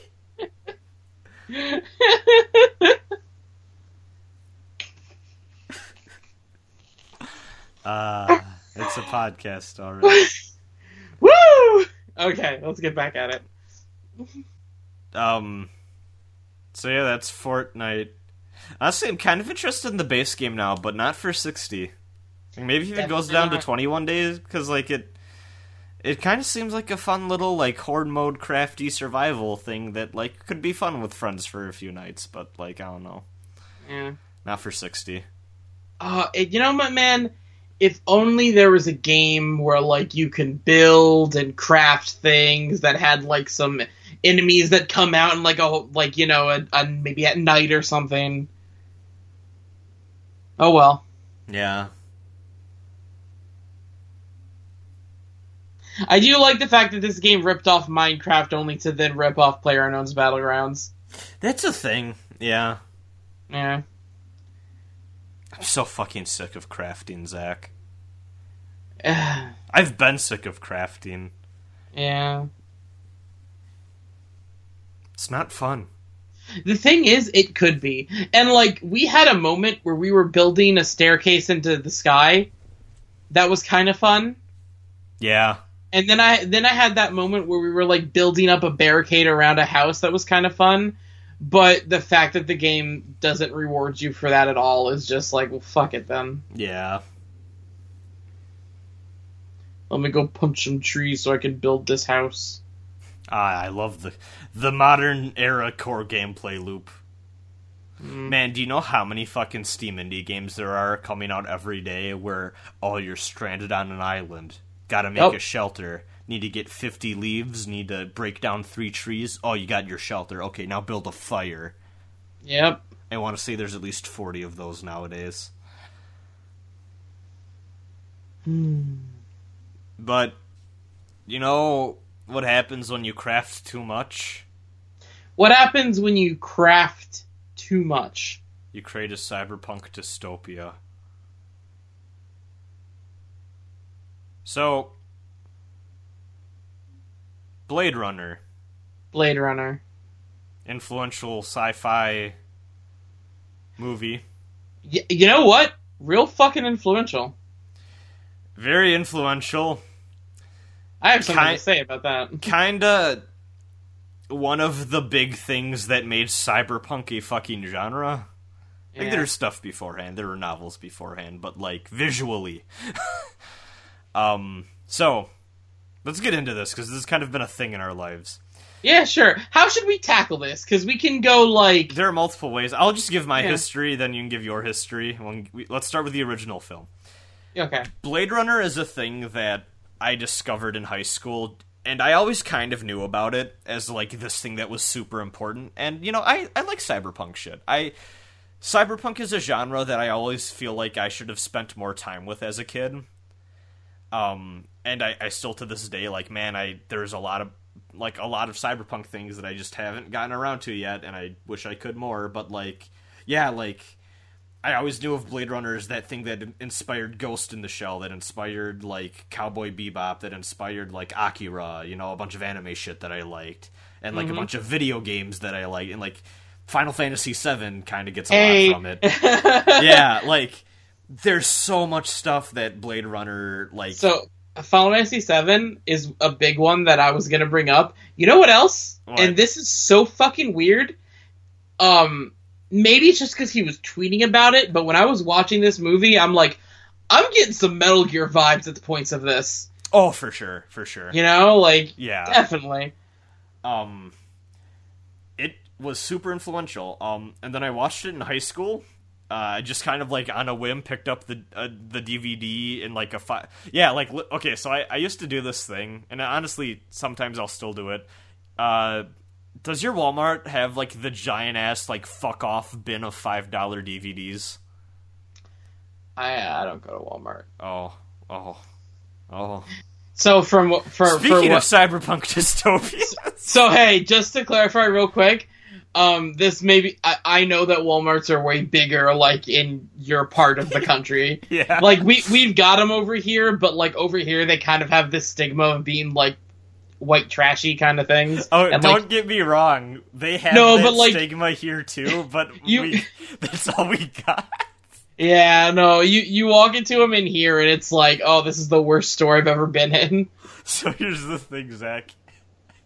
Yeah, The class struggle of my area is that we have the Walmart and the Target, and the fancy people go to the Target, but it's two minutes further away from my house. all right then. Uh, yeah, like I actively loathe going to Walmart actually, but like I do it all the time. But there's a giant five dollar bin of DVDs, and um, I was just a high school student, and I was just digging through it, and I was like, "Oh, Blade Runner Final Cut. I know that's apparently the good one, and I probably should watch this." So yeah, fuck it. And I just purchased it along with uh, whatever, and it sat on my shelf for months. And then I think it was literally the first day of summer that year where I was out of school and I'm like, all right, time to just fucking relax and kill time. And I watched Blade Runner. And, like, I feel like I've been saying this a lot more, but, like, I am that guy that, like, doesn't give a fuck about spoilers at all. I think the only thing in my life that I truly can say I'm happy I had no idea even existed before watching or experiencing it is the Tears and Rain speech. Yeah. Um, I loved it, and like I've probably watched it at least yearly ever since. So I like Blade Runner a lot. It's a flawed movie. Um, some of its treatment of women and Mm. other races is not aged particularly well. Mm. Um, there's some bad shit in there, and also too, like honestly, there's some like Hey, I don't know. If, I don't know if we need a three minute scene of Harrison Ford enhancing an image, but Yeah, but like you know, at the time they thought that would be like super futuristic, you know. yeah, okay. I don't know if we need a scene where Harrison Ford talks like this to impress a girl. Well, not to impress, but to Mm, yeah. Man, okay, so the the one bit for me. Oh, I you know what? Let me just clear up my side of this up. Um I saw Blade Runner a while back now. I don't remember the exact age, but it was one day uh I was a teenager and me and my friend at the time were like, "Hey, let's just watch some old movies." And we threw on a bunch of old movies and like we were kind of bored for all of them. nice. Um, I think I just wasn't in the right mood or mindset to watch these things, and it was just kind of like, eh. And Dead Um, Runner is also, too, just to clarify, not a movie for everyone. it is. Y- Yeah, slow. for sure. It is very slow. And like, it's even if it is a movie for you, it may not be a movie for a mood you're in. Yeah. Um, and at the time, I think I was kind of like, man, I want to watch like Batman. Um, but uh, yeah, so I didn't really get into it. Um, and we like we were talking and not even paying attention at times too, which is a bad thing to do with that movie, I think. yeah. Um, That is not a movie, honestly, that I would want to watch with another person. yeah. Hey, so it was that one, and on the same day we watched Citizen Kane, and I didn't like that either. Nice. So like maybe I should give Citizen Kane another shot. There are But, like uh, so many film critics rolling in their grave right now. Eh, hey man, I was fucking bored. Oh, it's a fucking sled. Big deal. Like, Fuck you, Orson Welles. why doesn't he just go buy another sled? No, I'm just kidding. Um, but uh, yeah. So I, my whole life I was just like, yeah, Blade Runner, whatever. Like it looks cool, but I was bored. Um. Also, I'm pretty sure we watched a theatrical version, but uh. Uh yeah, when the talk of the new one was up, we we were talking about it, and you were telling me like, "Hey man, give it an honest try. Like like go back in." So I did. Uh, I watched it again like two days ago now, I think. Um, I liked it a lot. Surprise, surprise. Um, I would still say like it's not my favorite movie of all time or anything. I probably like it a little bit less than you, Mhm. but I respect it a lot. it's one of those things where it's one of those things for me where it's definitely not a top 10 movie but i definitely see it being number 11 you know Yeah. um i th- the thing that will always stay with me about that movie is i can't believe that was made in 82 with just how everything looks like It looks so good. yeah. So good. I mean, to be fair, I, I watched like a Blu-ray version of it, but like still, hmm um just the the visual design the I like man that that was just fucking midgar. Like that you Yeah, know?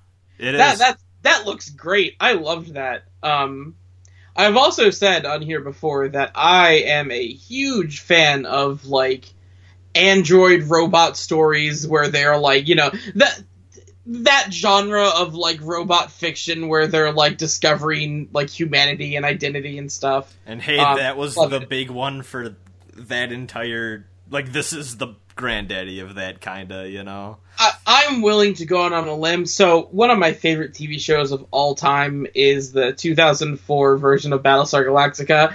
That probably wouldn't exist if it wasn't for this movie. Yeah. because there's definitely some elements of uh, this in there too. hmm Um, yeah, I I loved that. Like any scene with with them in it was great. Uh, but hey, that romance was garbage. It's really bad. Uh, that super questionable consent scene is one of the worst things ever. That was so uncomfortable. It's really bad. Um it's really bad and when I recommend the movie to a lot of people that like I know have issues with things like that, that is a huge thing that I warn people about because it's Yeah. it takes you right out. It's. I, I I was not expecting that. yeah, it's gratuitous, honestly.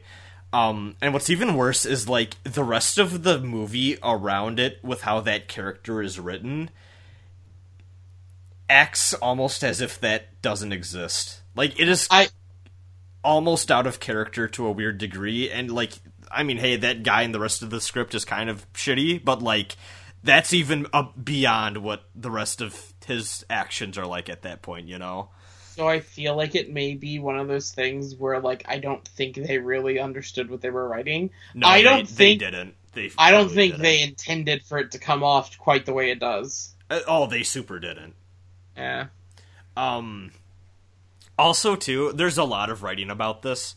Um, maybe having the two androids that are girls in your story being prostitutes ain't the greatest. Yeah. Um, Also, one that like kind of doesn't really do much of anything. yeah, yeah, yeah. It has problems. Um, Eh, also, too, uh, like, um, very white centric movie when it's very clear that the city is very, you know, multi ethnic and pretty mixed Yeah. in at that point. Um, Yeah. a lot of a lot of things have been written about that at this point. Um, Oh, little small little tidbit. Um, speaking of Battlestar Galactica, uh, it was taking me so long to figure out who this guy was in this movie as like one of the small side like side characters. and then Zach characters. was like, "Ah, it's Harrison Ford, of course." Yeah, of course. No, man, it, it's Edward James Olmos. And like I have never seen him young. I've only ever seen him as an old man. Who, And, like- correct me if I'm, who is that again? Uh he he's the guy that gets the the line at the end of the movie. Oh, is that Gaff? Uh yeah, I think that was his name. Origami guy? Yeah. Yeah, yeah. And uh he's one of the main characters on Battlestar Galactica. He's been in a whole bunch of movies. He was he one of the weird ones I've known him as from a kid. He was uh, Selena's father in the Selena movie. Oh, Yeah, I know it's a weird one, but it's, I saw it as a kid. Yeah, so like uh, for like a while, I was just like, I know this guy's face. but yeah, that was fun. it's a good movie. Yeah, Um, isn't it kind of shocking how watching it? Not really about the whole is Deckard a replicant thing. there is a single, single mention of anything related to that, and I do not think it was. I like. I don't think so. Here's my so do you do you want to learn the story about it? Uh, sure. So Ridley Scott at some point in the movie was like, "Hey, what if Deckard? What what if we imply that he's a replicant?" And the other screenwriter dude was like, "Scott, that's dumb." And Harrison Ford is super against it Yeah. super against it. Um, so in the theatrical cut, it's not really there. In the director's cut, they add in a scene of a unicorn which was not originally from that movie. That is actually unused footage from a fantasy movie that uh, Ridley Scott did called Legend. Oh my fucking god, really? That's from Legend? Yep, it was unused footage of a unicorn they had lying around, and they spliced it into the movie. Um, but then there's that ties into the scene at the end where, um, and to be fair, this scene is in the original uh, theatrical cut, I believe, where Rachel's in the apartment and he sees that Gaff left him the little origami unicorn. Mm. Now, what that originally meant to be was Gaff saying, "Hey, I'm gonna give you a head start. Good luck." Yeah. But what that turns into with that added dream sequence is, "Oh, I maybe know what your dreams are," as if to imply your memories are also implants. Um, I think the whole ambiguity of "Oh, are you a replicant or not?" is maybe like a cute little thing to think about, and it's like, "Oh, that changes some stuff, kind of, sort of," but like that movie is about so much more, and I kind of hate how that's become the thing. So I didn't even put I didn't even put two and two together on the unicorn bit. Yeah. I, I took the origami as just him leaving him like a thing. Yeah. And uh, I honestly forgot about the dream sequence because it was in the cut I watched. I watched the final cut, and it's just like okay. Yeah. Um, I thought the whole thing was stemming from the bit in the apartment where Rachel just asked him, "Did have you ever taken the test?" And but he he's already gone to sleep. Yeah.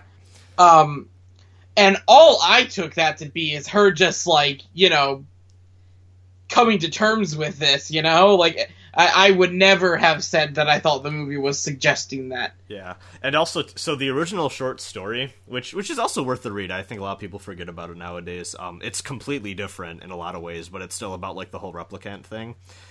Um, there's a point where the main character and some other cop dude are just having an existential crisis, and they're like, "Let's let's just fucking do the test just to make sure." And then they both come back as being human, and they're like, "Okay, thank God." Um, and it's kind of just this random like drama moment halfway through the story, and then they get over it, like, "Okay, now we're both human. It's fine." um, but yeah, and also too, like the movie already does a job of showing with Rachel, like, "Oh, hey." What do you do with this whole situation when we start making new Nexus models of these replicants and you can't tell as easily, you know? Like, that Yeah. idea's already there and it doesn't involve Deckard at all, really. It's just kind of thrown out there.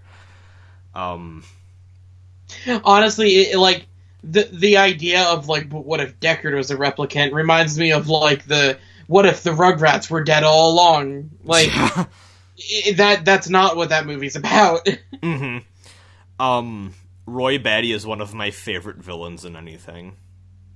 yeah he's good There's a lot of really good lines. If only you could see what I've seen with your eyes.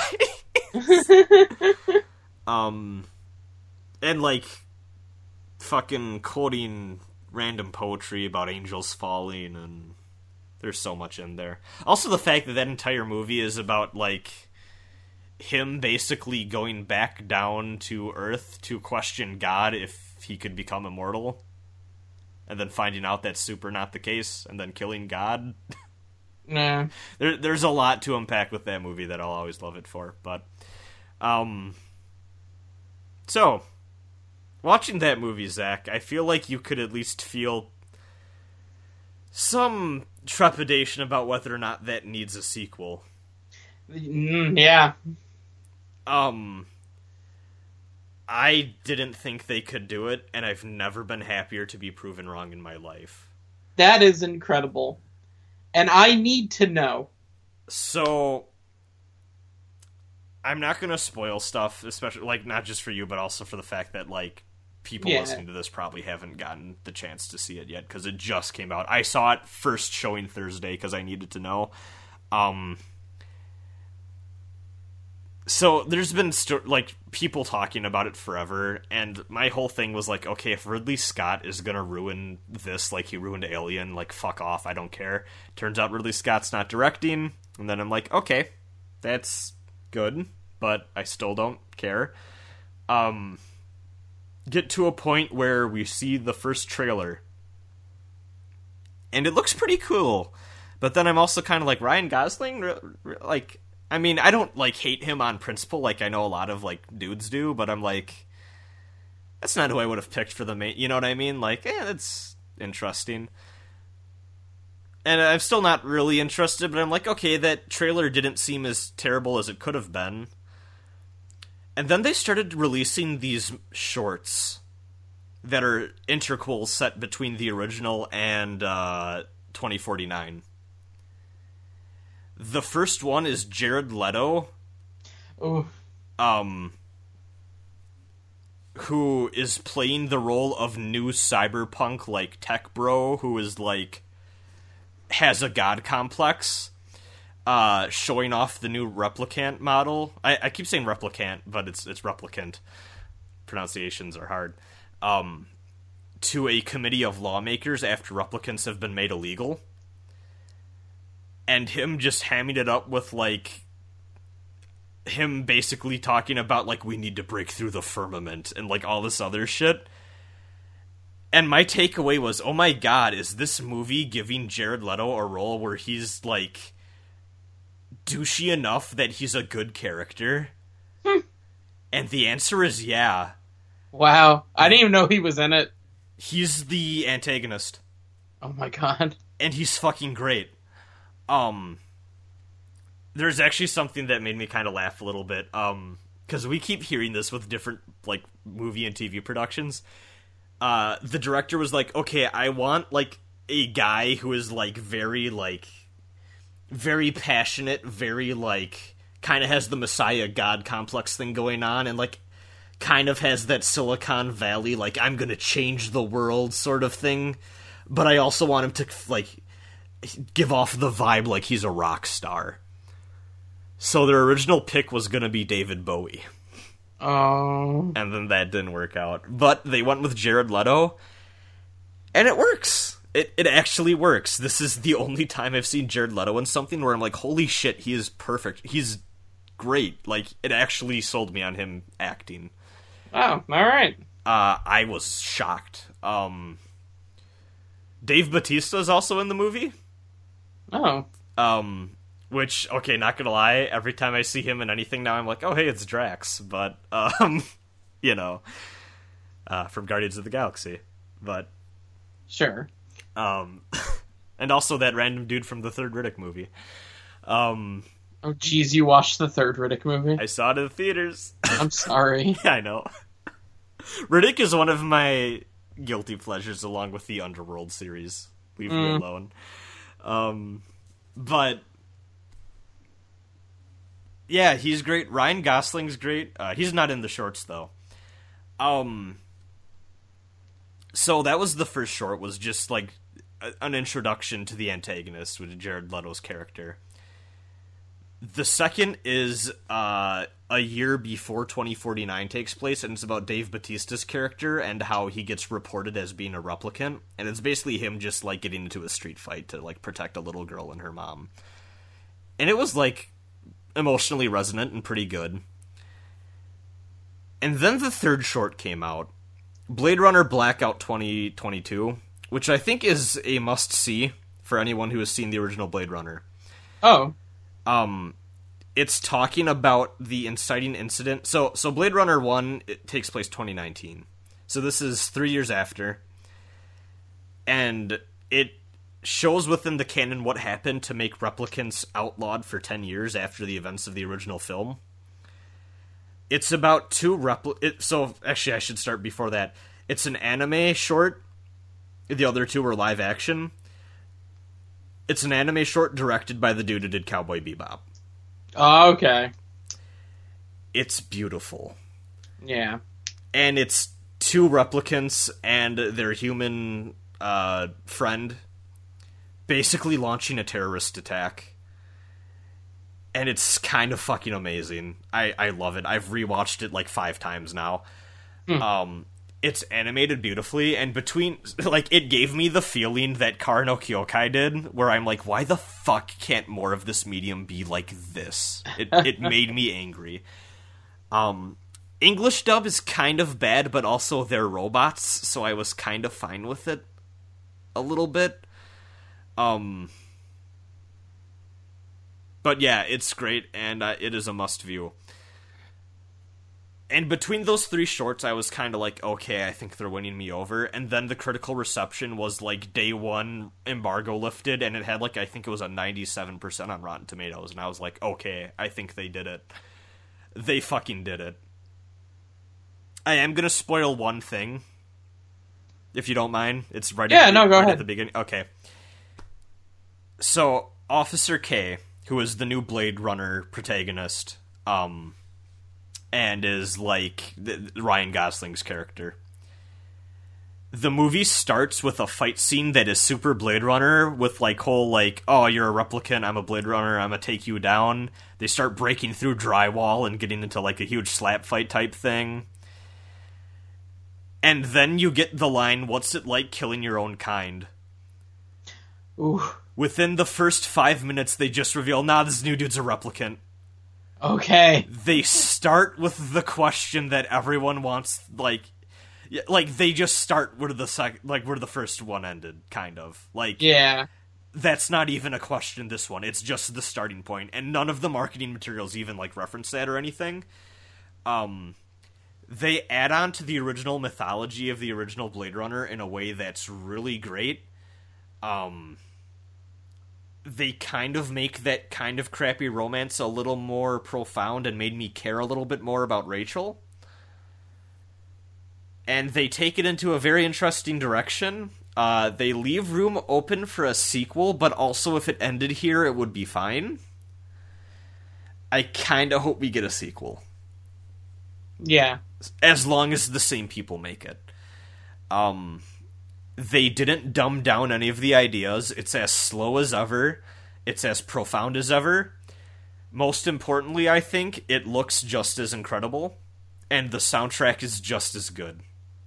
So here's my question. Yeah, Blade Runner is one of those movies that's like made, you know, a while ago now and they had a vision of the future. So you get like it's supposed to be the future, but we got CRTVs and like Yep. old school 80s tech.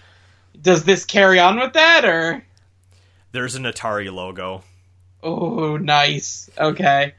Um, yeah, they they have all the Atari ads and like random defunct company logos. The Soviet Union still exists. Oh, that is solid. Um they do okay, so the main character's girlfriend is actually like an iPhone hologram thing which they play around with. Actually, that one thing I will say. They go into the fact that like hey, it's a cyberpunk future and like there's some sex work things and like hey, sometimes women, robot androids and like artificial women like like sexism doesn't stop existing in this reality and like hey robo women are kind of treated like shit but i think they're more sensitive about it in this movie. A big part of the movie is the main character's relationship with his hologram waifu and like him coming to terms with like we love each other but also like i'm kind of falling in love with an app. Yeah. um and they go interesting ways with that. And actually that's one thing i will say. They take the Nier Automata direction of it of like the whole question of hey are androids people isn't a fucking thing anymore. They just take that for granted now. They take they go the next step up. Like Yeah, they, they kind of just assume that everyone's kind of agreed like okay androids feel things just like people do. They like maybe have soul like actually that's more of what this movie is about. Hey so if androids are people are they people with souls? Like Hey, how did should you- we treat them? Like all Do you like stuff. that question? uh yeah You should watch Battlestar Galactica. It's on the list. I'll get to it. um, they they don't retread much ground. They yeah, that's good. That's good. They pay lip service to the whole "is Deckard a replicant?" Uh, Why do I, why why am I having problems with a pronunciations today? They they play lip service a little bit to the whole "hey is is Deckard a replicant?" thing, but they leave it ambiguous still, which I love. Um, like one character questions it at one point, and Deckard's like, "Fuck off, it's not important." Um, But Rosin, if re- if if Deckard's a replicant, where's his Gestalt? Ah, Nier. Oh man, is isn't that gratuitous now that you've seen Blade Runner? it's real Oh. bad with that one. Mhm. Um, yeah, I loved it. It's honestly, if people told me, I'm at the point where if people told me that they loved it more than the original, I would totally not fight it. I don't know if I'd agree, but I could see why. You know, um. I also have in the back of my mind the feeling that there are going to be some things that on repeat viewings and when people dive more into it, as people are wont to do with the Blade Runner movie, um, maybe won't hold up to scrutiny. Just kind of like a. I don't have a justifiable reasoning for that, really. It's just kind of a feeling I left the theater with. Kind of like, there's a few things that I could see maybe not working. But let's be fair, there's some things in that original film that don't hold up well under scrutiny, too. So Yeah. you know. I really loved it. It's probably my favorite movie I've seen in years, actually. Um, I was so fucking happy about it. Um, it left, like, I kind of had trouble sleeping after I got home from the theater, and, like, that's a good sign for me. Like, there was things in that movie that I, I'm still thinking about. I, I loved it to death. Um, Hey. Also, h- hey, if you can see it in theaters with a good sound system, oh my god, my butt was vibrating the whole time. like they they really really love their loud bass heavy soundtrack with this. It's great. I was gonna say, speaking of uh, you not being able to sleep after seeing Blade Runner, you wrote a real good fucking blog Yeah. that I- I'm gonna give. I'm gonna give a shout out right here. People go read Rosin's blog and check out his website because that was good. Rosin.zone. It's in the blog section, kids. Yeah, I had some lingering. The, part of this movie, too, deals with the whole implanted memories thing that the original brought up. And honestly, they deal with it in a way that is very akin to Nier Automata. um, if you like that game, you're going to like this movie a lot. Um, Cool. there's some things I want to say to praise this movie for, but I feel like I'd be kind of spoiling it for the people that care about spoilers, so I'm just going to shut up. But there's stuff towards the end of the movie that like oh I love so much. Um yeah, I, I like go see it if you're interested. It's fantastic. Um and like yeah, I had a personal response to it that I was kind of like, "Oh, wow, this made me think about things that uh actually I'm going to bring up in later conversations regarding some other stuff on this agenda that we're going to talk about." Okay. Um it's going to be a very roundabout way that you're probably not going to anticipate, Zach, but oh boy, when we get to it, we'll get to it and you'll see. yeah. um, I got some explaining to do. Uh, but yeah, it's fantastic. Uh, actually, one thing I will say, probably my big criticism. Um, one of the threads that does not get resolved that is left open to the sequel is Jared Leto's character is kind of left open at the end of the movie to be dealt with in a sequel. His his second in command kind of becomes the primary antagonistic force towards the end uh, because there's kind of two antagonists they focus on instead of just like like let's be real. There's four replicants that are that are on the loose in the original but it's roy's movie. Yeah, of course. because they kind of divvy up that to these two separate characters not as strong of an antagonist but i think the rest of the movie works around that and has enough interesting things going on that that's fine. So I, I was fine with it but like i kind of wish that we had a little bit more of a stronger antagonist. But that's not to say the antagonists are bad but like it's not roy. So but hey, it's a hard legacy to live up to. Oh, also too, I just want to point out to anyone who, because we're gonna move on, I think, but um, for anyone that uh, wants to watch Blade Runner, the original, before watching twenty forty nine and the shorts and stuff, well, actually, one, I do recommend you see Blade Runner fresh before twenty forty nine because it adds a lot, and also don't skip out on those shorts. I really do think they add a lot to the experience because like characters will reference like, "Oh, the blackout," and they give you enough context in the film to know what that event is and what it means. But it's one thing to hear about it and it's another thing to see the story of the replicants that were involved in it and how amazing it is to kind of like see the impact of that short on the rest of this universe. Um but yeah, if you want to see the original Blade Runner, Watch the final cut. It's the only version that matters at this point. The theatrical version you should maybe watch to laugh at because the big two differences are that they forced Harrison Ford, not Ridley Scott, the studio, forced Harrison Ford to come in after the movie was edited to give a detective noir style voiceover that he intentionally fucked up. the story behind it is that Harrison Ford was like, "This is dumb. Like, let the audience just take in the movie. Don't make me explain shit for them." So he went in to record the voiceover, and he did it so bad on purpose that he said, "They'll be crazy if they add this this into the movie." And they added it into the movie.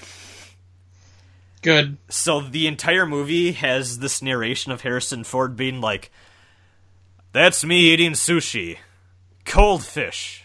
That's what my ex-wife used to call me."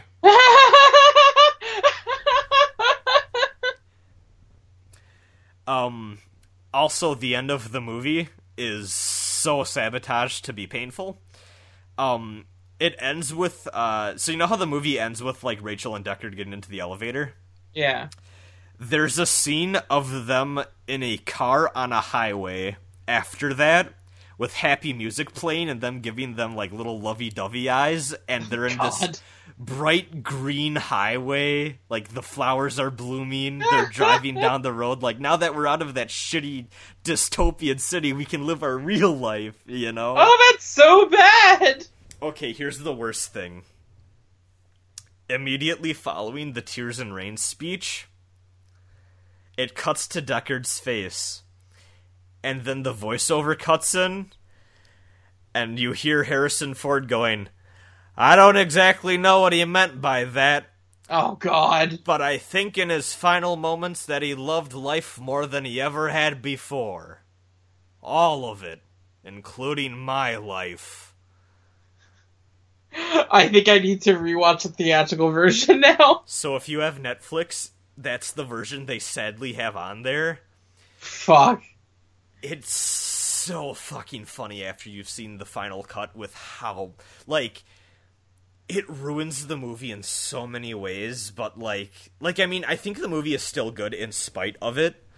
Um also there's kind of a funny thing. So like back back in 82 CGI wasn't really a thing yet. Um when they recorded that final scene with Roy, um and he lets go of the dove and it flies off into the sky, um the rain was starting to clear up and they couldn't get a good fucking shot of the dove when it was still raining because the dove didn't want to fucking fly in a storm obviously.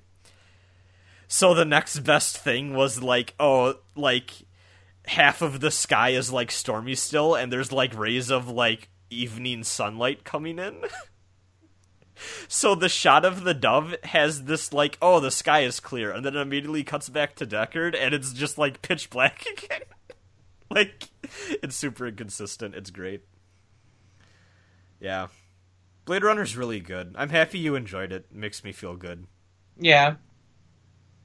It's good. it has problems but it's good It's good sci-fi.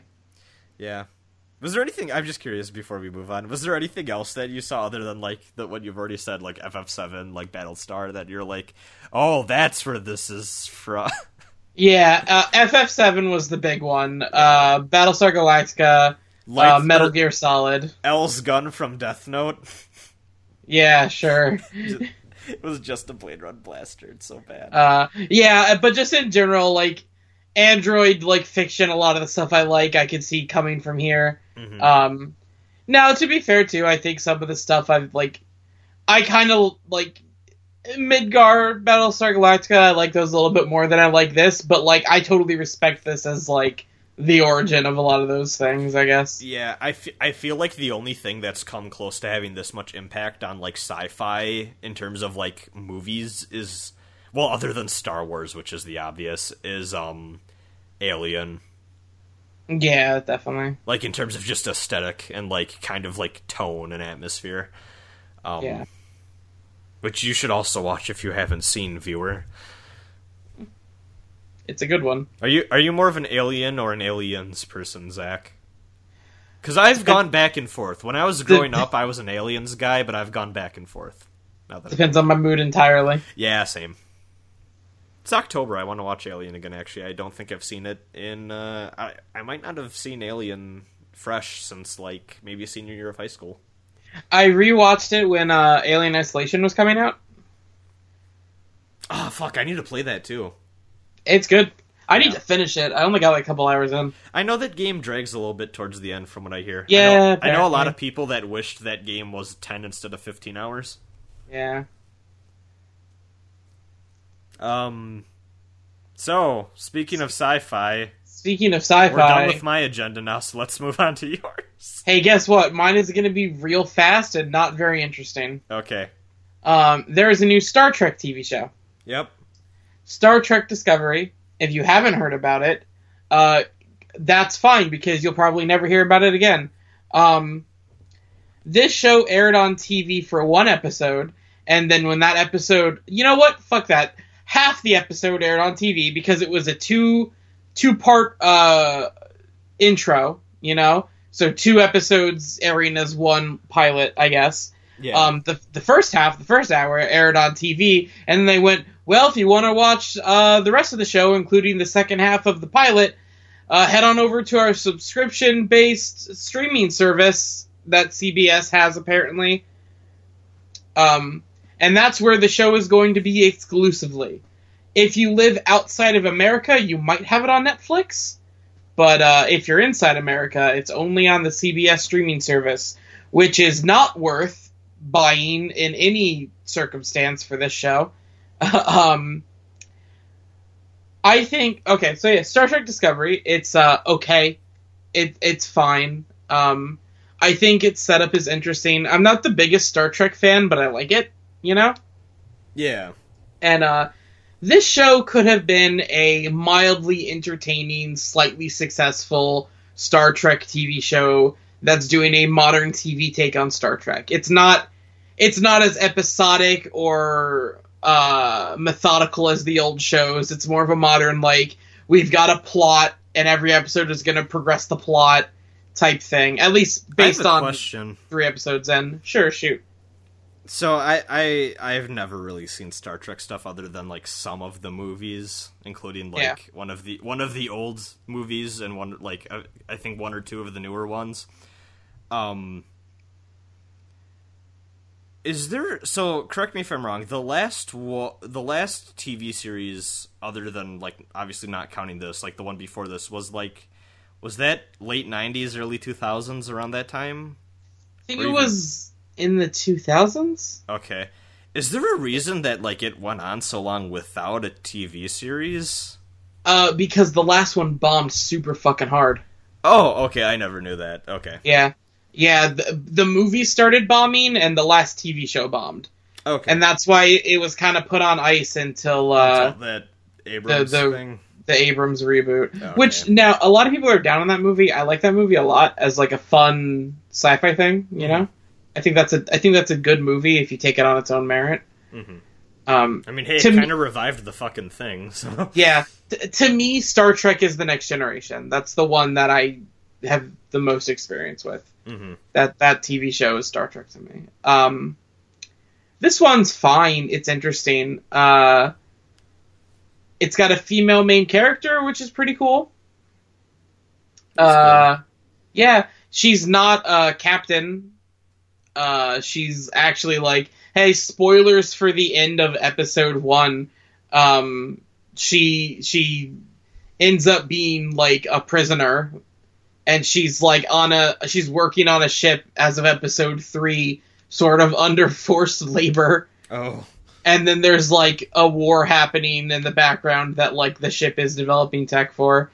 Um, it could be interesting. The thing is, um, no one's gonna buy a subscription to CBS to watch it.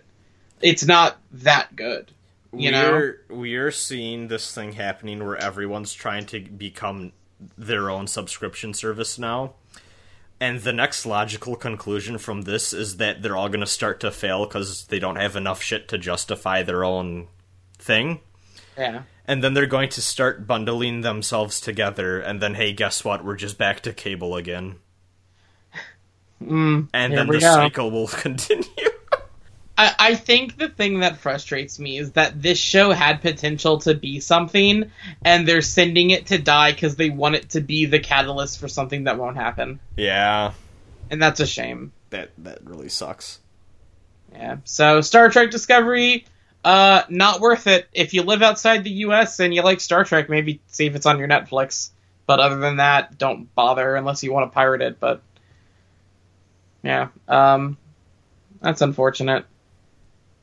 Uh, other than that, I started Danganronpa one because I was seeing the hype around three, and I spoiled myself on the ending of three, and it made me want to play the whole series. Nice.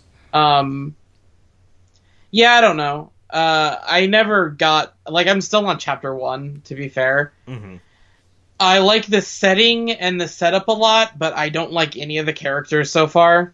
Yeah. And it's kind of a little too anime for what I want it to be. Yeah.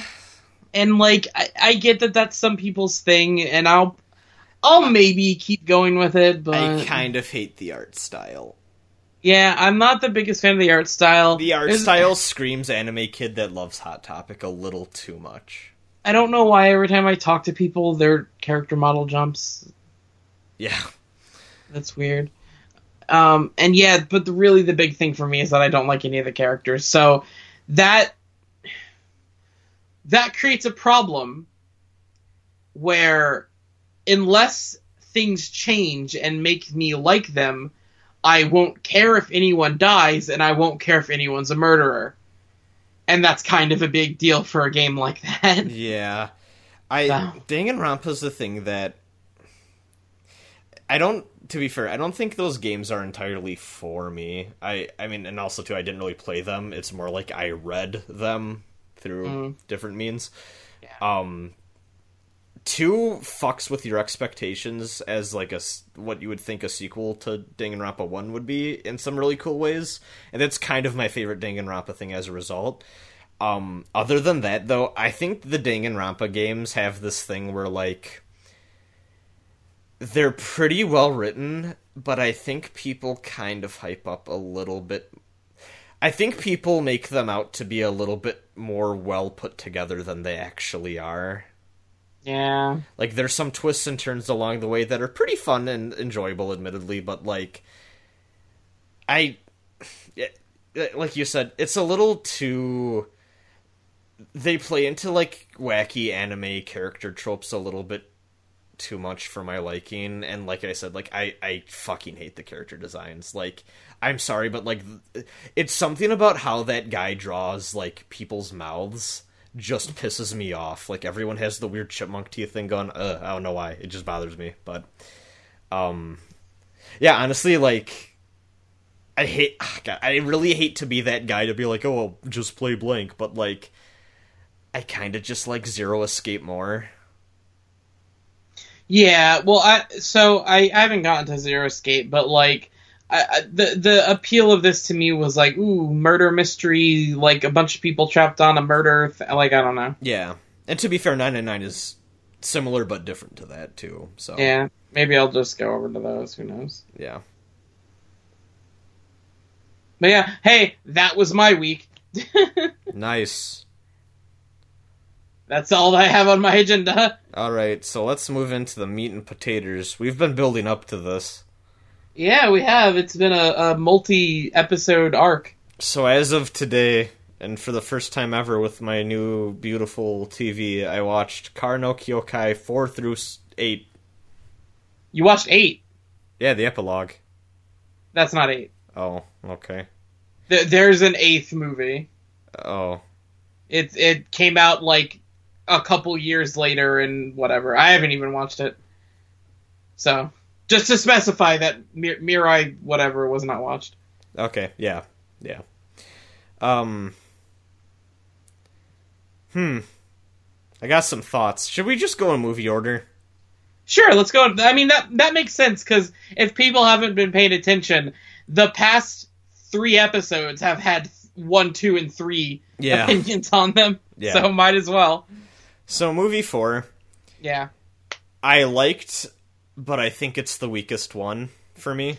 it it's the it stands on its own the the least. Yeah, like It feels like part two of two. and I, God, this is gonna sound kind of bad. I don't know if I needed that fight scene in there, honestly. Like, I know you have to have one because it's a standalone movie, and like people would have been mad if it wasn't in there. But like, Yeah. I don't know. It felt kind of shoehorned in, and like it A was little bit. like it was just like, oh, there's a random spooky ghoul that took over the dude. like, Yeah. so here's the thing too. They show that the dude has a tattoo, and I'm like, oh, that's important. No, it's not. It's not important So- at all. So the thing I will say is that the the theme of possession does play heavily into the idea of identity and self that is important for her arc in that movie. yeah. So I I think having the creepy ghoul possession thing is good. Um, I don't know if it needed to turn into a fight at the end, but it's not a very long fight, so Yeah. Um. Oh, and I want to clarify something. So this is kind of jumping forward a little bit. So I don't know how the fuck because we talked about this a little bit at the end. They reveal in number seven what happened with the whole car crash thing, and finally Yes. show off what happened. But if you remember, you you were confused last podcast how I knew about the car crash already. I was yeah. My my memory of the order of things was off. So here's my thing. I'm starting to wonder how I knew about the car crash thing, cause I th- I have this memory in my head of them showing off someone with the silhouette of Shiki, and like a truck, like but like I distinctly remember it being in like an alleyway, not like in that forested road, and like. Mm-hmm. Someone that looks like Shiki getting hit by a truck, I want to say, but like now I'm starting to think that maybe that was a different scene, and I just happened to misinterpret the scene into a thing that just also turned out to be the case. Maybe. It's really weird, and I was super confused, and I kind of want to go back through into that movie and see what the fuck I did. Um, like maybe my mind just happened to like guess something right based off two like wrong things that weren't exactly there. I don't know. Um, Yeah, well, well, I know in one of them, I don't remember which one. I don't know if it's the end of two or the beginning of four, where you get like cuts of her like tumbling after being hit. May I think it might be the end of three. Mm. Because they also show her being rushed into the ambulance in the uh, in the end of three. You mean the end of two? No, the end of th- like the post credits for like the next episode preview. Oh, right. Yeah. Okay. Yeah. Yeah. Yeah, no, but uh, yeah, th- actually, that's what I'm thinking of. At the end of two, they do show something that I because I rem- I remembered from two was where I got confused and thought about the car thing. So maybe that yeah, there, there must be something towards the end there that implies it. At least that made me thinking in that general direction. Yeah. Um, but yeah, uh, I don't have too much to say about four other than that.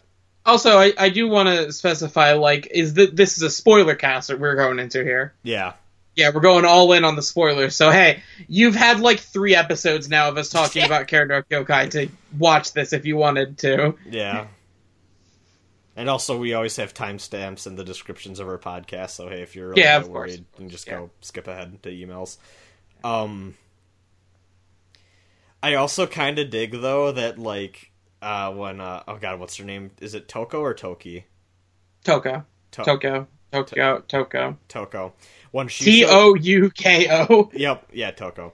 When she shows up and she's like, "Yeah, I'm a mage," and like it's like, "Oh, that's just like an element of a thing of this universe, and it's not the big thing that everyone is." That's kind of refreshing. What do you mean? like in Fate, everyone's a fucking mage, Right. Well, yeah. and then she yeah. shows up in this, and it's like, "Oh no!" Like she's kind of the one at first, you know, like. Yeah, yeah. this one character that's part of the cast is a mage, and everyone else just has something else going on. Like Miki is just kind of a guy, and like Yeah. It's funny because I don't even think there's any in Tsukihime. yeah, like I I kind of dug that, where it's like, oh yeah, like there's more to these this universe, and I know I already talked about that with like the shit in uh three, but like it's just refreshing. Yeah. Um, because like yeah, we've already seen like a bunch of like different ghosts and shit already at this point too that like Fate never got into. Um, that's all I have to say about four. I, I, I have a little bit more to say about four because that's the movie that introduces properly her mystic eyes of death perception. Yeah. An element of that story that does not get a lot of focus, but is important. Yeah. I really, really liked her coming to grips with that. Yeah, I also love how her first instinct is I'm gonna fucking gouge out my eyes. Cause Yeah. you know what? Yeah. Like, that's- yeah. That's fair. I found so um I I thought it was interesting because they talk in um I read Tsukihime before I did this and the character in there also has them and they talk about how like being able to see death makes him feel sick and it kind of fucks with him. Um I don't know if maybe just because I it didn't say it in there or like I skipped over it because I was younger and I wasn't you know paying as much attention but like I I, I liked how they tried to show you that she's not just seeing like lines and dots she can see the death you know Yeah. Like So that- that is- overwhelming too. yeah yeah And like my my whole thing was like I so I don't even know if I necessarily at first got oh she's seeing death itself and everything sort of thing. yeah But like my thing was like one, it's overwhelming and like alien, and two, like she's seeing how fucking fragile everything is. yes that is a huge element of it yeah And that was really interesting to me too. yeah they delve into that in the Tsukihime one too but yeah that's that's that's a cool thing but um yeah no i liked uh it really does honestly like feel like it's part two of movie two and part of the reason why i normally just watch them chronologically Mm-hmm. I it, whenever I revisit these, probably in like a couple years or you know a year or two, whatever. Like Yeah. I- I'm gonna do the chronological thing just to see how that goes. And there's another reason which i have completely chosen not to mention that we will get to later that i like them chronologically as well Okay. we'll, we'll get to that at, at the end Okay. Um. Should we move on to Mugen Razin? yeah let's do it My What'd you think? namesake. so you told me. So people have been hyping up Mugen Razin, which is Kara no Kyokai Five. yeah Only one that I know the Japanese title of because it has spiral in it, and contra- controversial fact, Razin means spiral, so the movie's name is Paradox Spiral. It's Mugen Razin. Um, been hearing a lot of hype about this one from you and from other people, and then I know at, at some point you were like, "Okay, I feel like I'm overhyping you a little bit because it's a weird film." yes I have. This is the first movie in a while where the credits started to roll, and I just looked at my TV and I went, I don't know what I was supposed to get from that. like, I was just kind of baffled, and I just thought about it. Now, here's my theory about what I was supposed to take away from that film. okay I think the main theme of that one is supposed to be that Tomoe's origin is that he's worthless, and everything about him in the movie was kind of worthless and pathetic. But then, um, Shiki has that line towards the end in the final fight scene where she says, The only reason you're dying tonight was because of him and the idea that even if someone is worthless, there are people around them that can give them worth or create worth out of worthlessness. Yeah, I definitely think that's part of it. Yeah. Uh, other than that, I got no fucking right. So, hey, like, this, this is my favorite one. Two hours of what the? F- There's a weird cat demon at some point. This is my favorite one. Um, This is a fucking trip of a movie, man. so it is. It's weird and it tells its story in a weird, inconsistent, out of order way. There's like three parts, I think. Yeah. and I'm pretty sure in like I'm pretty sure one part is called Paradox Spiral and the other part is called Spiral Paradox. I think so. Yeah. Um so this is a Type Moon ass Type Moon movie. Okay, Um that's fair. I really, really like stories of like the mages tr- doing fucked up things to try to reach the root.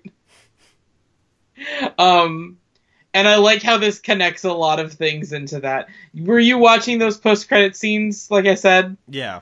so I really like how the fourth one gives you the context of like, hey, guess what? All this shit was leading here, Yeah. and then it's like not the end of the series. I like that the logical climax still has two movies after it. So, do you know why that is? What do you mean? So this is actually something I I was told by someone else, and the, apparently it's a thing. So hmm. the original Kara no Kyokai, as it was written, as like kind of like a small like subculture thing, ended with Mugen Razin. And then when it got actually published as a novel, he added part six and seven and the epilogue, Oh no, I did not know that. which makes sense when you Yeah. think about it.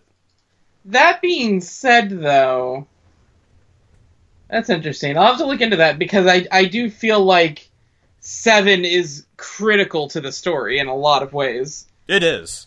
and like seven is the proper ending. It's just that the story continued after the logical climax. Yeah. Yeah. And to be fair, that might have been them touching it up afterwards. Yeah, that's true too. Um, but I won- I wonder if the stuff in two was added later then, because there's so much about two that d- wouldn't be resolved if you didn't have seven. Well, I know that apparently, I think you might have told me this. Like, he wanted to rewrite Kara no Kyokai at some point because it's always that thing where he's like, I can't read it anymore because it's pretty shit. Um, and I know he wants to remake Tsukihime. So, oh, okay, maybe this is the other person then, but like, I have too many Type Moon people in my life, I guess. But, um, I know that apparently his thing is like he's kind of embarrassed about how Kara no Kyokai is written because like he feels like he's improved a lot since then. And I mean, yeah, he says that he says that about everything, honestly. Oh, okay. But apparently he said something like, "Oh, I wanted to rewrite the novels, but seeing how the movies turned out, I'm happy with this as it is now." That's fair. So I feel like maybe those movies did touch up a bit more of the story than we know, but Well, um, going back to five though, um, I think that that movie's really cool. I like the story a lot. I like the characters a lot. Um, Toko is awesome. yeah, she's great. Um, five is is the main reason why I like her as much as I do. The the the reveal that she, you know, the the puppet reveal, Yeah. um, really good. What'd you think of Alba? Who uh Blonde, blonde hair, Cornelius? blonde hair. Yeah. um Did you think that that would be the guy that was in the Fate Zero episode? no. Yeah. And uh I like how they make him out to be a big deal and he kind of doesn't do that much actually. Nope. Yeah, he's pretty two bit. Like he smashes gets- Mikiya's face in, and then like he just kind of goes out. Yeah, he gets eaten by a monster. I love how um, what's his name? Soren Arya is that is that Yeah. his name? I Araya. love I love how he Araya. Okay, Araya Carey. Um, Yeah. I love how he is like, like he gives him her head for some reason, and as he's walking out, he's like, "Ah, he's gonna fuck this up, and he's totally gonna die." But eh, whatever. And then like twenty minutes later, he's like, "Knew that was gonna happen." I Yeah. like that a lot. Um, sorry, you mean um Kotomine Kirei? Oh, is that who that's supposed to be? No, but did you not notice that he looks and sounds the exact same? I okay. You know what? Now that okay, is it the same voice actor? Yes. Okay, because I was hearing him speak, and I was like, "Where have I heard this voice before?" And now that you, Oh, it, it's him. sense. Also, and guess hey, what? What? Well, I mean, fucking uh, Enjo, whatever his name is, is just fucking Shiro visually, And also, it took me a bit to realize fucking Kiritsugu is Mikiya's brother. Or uncle. Oh, is it? Yeah, yeah, yeah. Uh, he's not his brother, but I know who you mean. Yeah. Like the detective dude. Yeah. Oh, also, I like the reveal that every time Toko's talking about her cop informant, it also happens to be that guy. Yeah. that was cute. And I don't think either of them know that, like, the other person knows him. I don't know if that ever gets brought up. I don't think it does. I don't think they know. Which is funny. Also, Mikiya's sister is a combination of uh, Rin. Rin and the sister in Tsukihime. Oh, God. Uh, let's. We'll get to her later. Yeah, we Um, will. Yeah, five is fucking weird. Um, I liked it. I feel like I don't fully get it.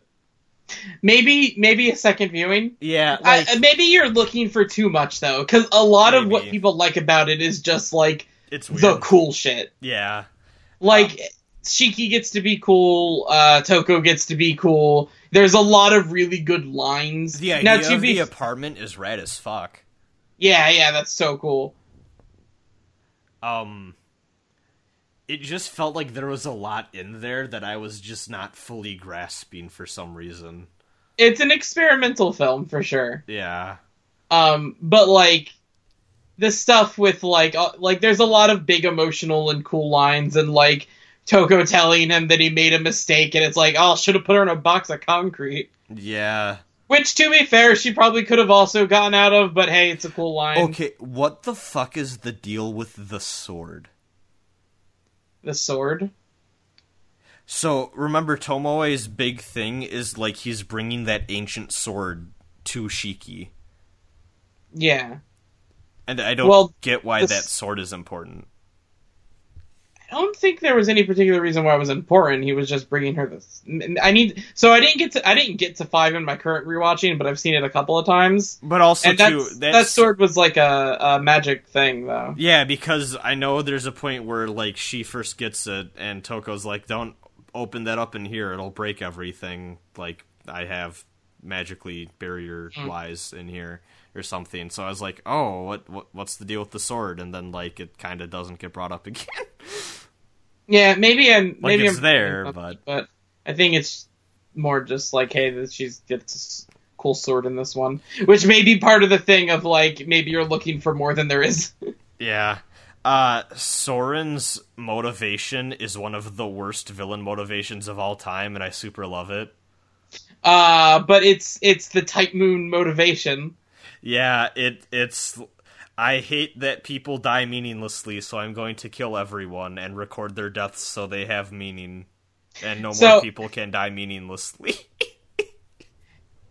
In case people don't know, 95% of the mages in Type Moon universe are doing whatever they're doing to try to reach the like root or origin. They call it a bunch of different things. the Akashic record. The Akashic record, the fucking swirl spiral of root slash origin slash vortex in one of them. Um, a lot of that is built into there, and this is one of the few times we get to see like, hey, here's this full plan that almost worked if it wasn't for one thing. Yeah. Um, also, I don't know if the uh, subs you were using made it super clear. Um, the counter force or deterrent force, That's whatever, the thing Archer's part of, right? that is the thing that Archer is part of. They called it counterforce, and I just kind of assumed. Okay, because some subs use like deterrent for force or like deterrence, you know, Okay. whi- which doesn't make it as clear about like because Archer called himself a counter guardian. No, it was super called counter force. I'm pretty sure they also used the term guardian, and I think both of those terms were in capitals, like capitalized. So- yeah. So it, I, I got it right away. Okay. And I That's also, what, like, I, I also yeah. was not expecting that, and I was like, oh, hey, it's the thing. Yep. Like, not gonna lie, I kind of just assumed that that was the thing that like was invented to give Archer a backstory, and I was like, oh shit, no, that was in here already. That was kind of cool Yeah. to see. that that's part of what I like about dumb interconnected universes, you know. Mhm. Um, also, uh, katanas are cool. Yeah. I also love how like Shiki kind of like gets eaten by the floor, and it's like, oh no, part of the movie is like we gotta get Shiki back. Yeah, and then she. j- But I also I also do like how like no one really had to do anything. She would have gotten out. Yeah, like they get there and it's like, uh, like nah, it's I, I would have broken out at some point, and it's like, oh, Yeah, nice. there's a lot of like that was a waste, but yeah, I really like that movie a lot. It's a lot of fun. It's uh, it's a weird one. So, Kara no Kyokai Six Piece of garbage. is my second least favorite. I think I might prefer it a little bit more than four.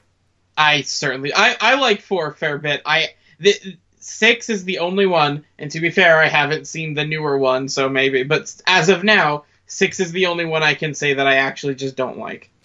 Um, I think it's one. It's definitely one of the weaker ones. Um, I dig the fight scenes. Um, I hate Mikiya's sister, and also What a terrible character that does not need to exist. that, and also like, man, I really didn't want incest in here. No, it's got to be in there though because hey, it's anime. I hate how they're like, "Oh, why do you love your brother?" And she goes, "I love things that are taboo." And it's like, "Oh, that's You see, her origin is taboo, Russell. really Yes, fuck off." it's so dumb. I hate it. And part of me Hey. was thinking throughout the movie, like, "Oh, the villains are gonna use that against her and be like, yo, that's fucked," or like, "No, it." Everyone is super okay by the end that he that that she wants to fuck her bro, or at least they kind of just like are like, "Ah, it's fine." And it's like, Yeah. no, that's controversial opinion. like- Incest is bad, especially I in anime. It feels like this entire movie is there to give an excuse of just like, well, we needed to have something with her his sister in it. Oh, you super didn't though. You super didn't. I okay, so like, I I've had this conversation with people and they're like, well, no, movie six is totally important because it's where she regains the memory of what happened on that night. Fuck that. You can cut this entire movie and miss nothing. Yeah, honestly. Hey, every rewatch I've ever done, I've skipped it. Also, that villain, like the true villain, not not the one girl. So actually, that that's one thing I will say. Will say the student who's being manipulated by the actual like threat of this movie. I like her character a lot. Okay, I I barely remember it at this point, but Her thing of like her friend died by like a drug overdose after like her sort like or not drug overdose, but like she went through like bad drug withdrawal thing that like eventually led to like some shit happening and she she's like deflecting that blame onto the rest of the class like oh no one noticed and no one was there for her when she needed her most and then fucking Mikiya's sister goes back at her like hey you're her fucking best friend. If anyone should have been there for her it should have been you. So you killing everyone because of that is stupid like so hypocritical. And I was like okay that's that's a cool villain motivation um, Yeah. but the actual fairymancer dude is like literally he's there. He's like, yeah, Soren called me once, but I guess he's dead now, so I'm just kind of here to fuck with people. And it's like, oh, that's kind of Yeah. So one thing I will say, um, I haven't looked super into it myself because I didn't care, but I do know that uh, this is the movie that made the most changes from the novel. Uh, a- apparently, the novel um, six had a longer part in it, and it was a lot deeper. Apparently, a lot darker. Had a couple of really fucked up things in it, and apparently, um, that guy dies at the end instead of just vanishing and is to never be seen again. oh, Yeah. So like there are a couple of people who are like, hmm, why'd they change this one? But uh yeah. the fairy designs are kind of weird. Yeah.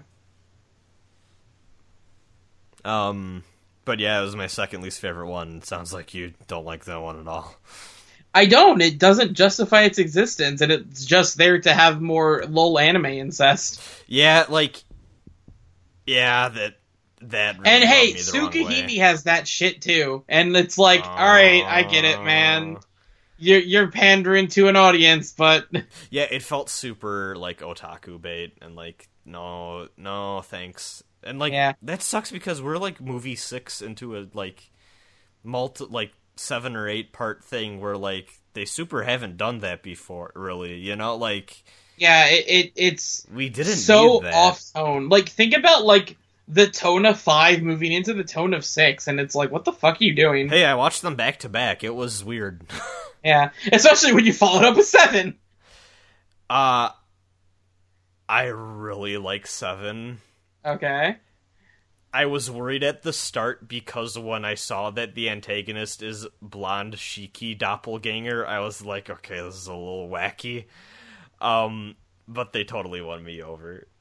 All right, so yeah, seven is like probably my second or third favorite.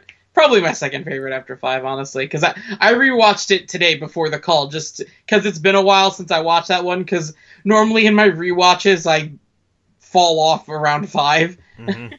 Um, yeah, I like seven a lot. It's a very different tone film. Like the pacing is slow, you know.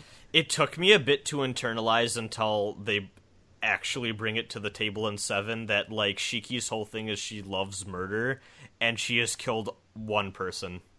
She has killed one person that honestly doesn't even count. Because at that point he turned himself into like a weird building. Yeah.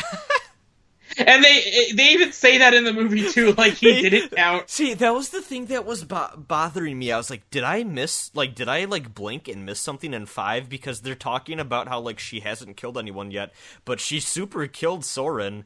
And then, like, he goes, like, like, I think it was Mikiya's, like, yeah, Soren doesn't count. He was, like, a monster. And it's like, oh, uh, oh okay. And I mean, Yeah. I guess that's weird, too, with the novel version of six, then, where if she killed that one guy. She doesn't. Oh, she doesn't in that either? Okay. Yeah, one of his students does. Oh, okay, okay. But yeah, um, man, what a fucked up weird ass villain. Also, to be f- okay, so you know what? This might be something too that was lost in the translation too. So this is getting into some epilogue stuff. My understanding is that in the novels, um, when she wakes up in five, it might actually be Void Shiki. The the one you see in the epilogue. The third one. Yeah. Okay. So that might also be part of that. Oh, okay.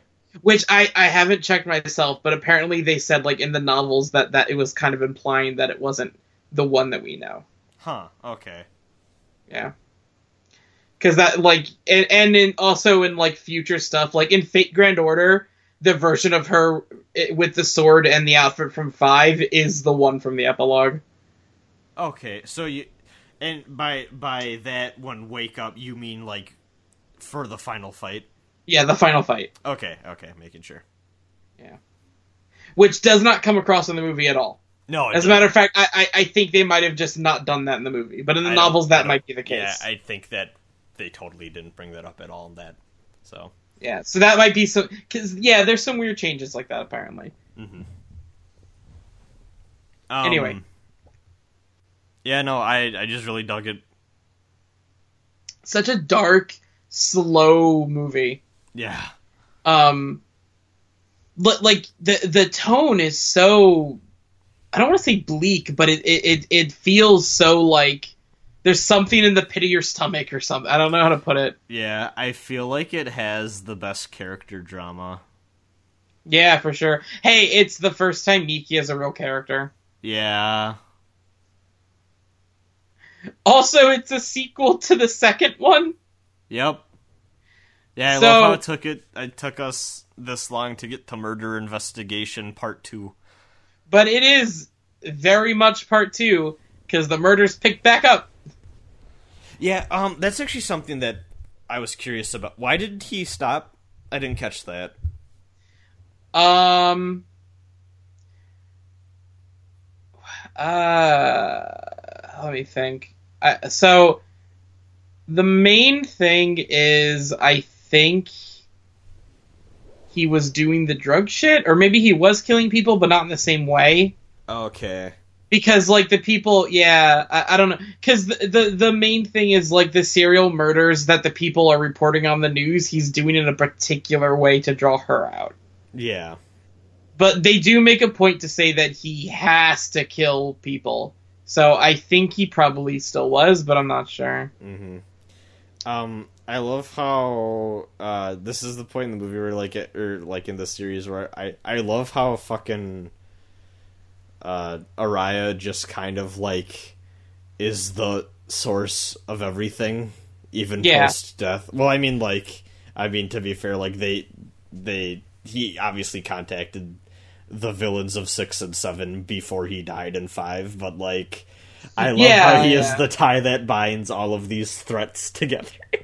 it, it's such an interesting thing, which is kind of what I was trying to get at when I said like five is the end point. Uh, Araya is the last boss, but the last two movies are dealing with the people that like are left over from him. Yeah. Like Araya almost ends the world. The other two are just kind of like serial killers, you know. yeah, exactly.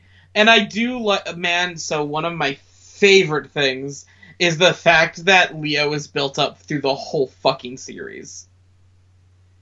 He's there from the beginning. yeah. And that's part of the reason why I like chronological order, because he's not in one, but if you start with two, he's in the first 10 minutes of two. Yeah. And, like, he's got a couple of scenes in two, and then they bring him back in the post credit scene of four and the post credit scene of six, and it's, like, all building up to that final thing. And it, it works really well when you watch it chronologically like that. He was uh, interesting. Yeah. He's an interesting one. A little goofy, Yeah, like at first I was like, I don't know how I feel about this guy. He's a little too wacky. Like it's, it's just really wacky seeing like blonde Shiki mirror match fight, and then like they slowly won me over on him.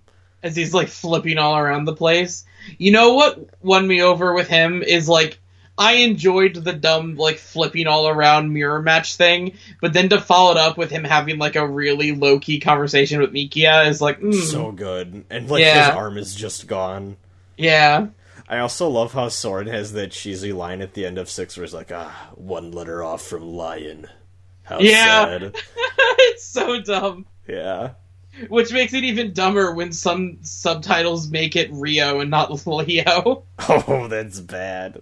It's like, mmm, Uh, yeah, that was. one letter off from being a lion.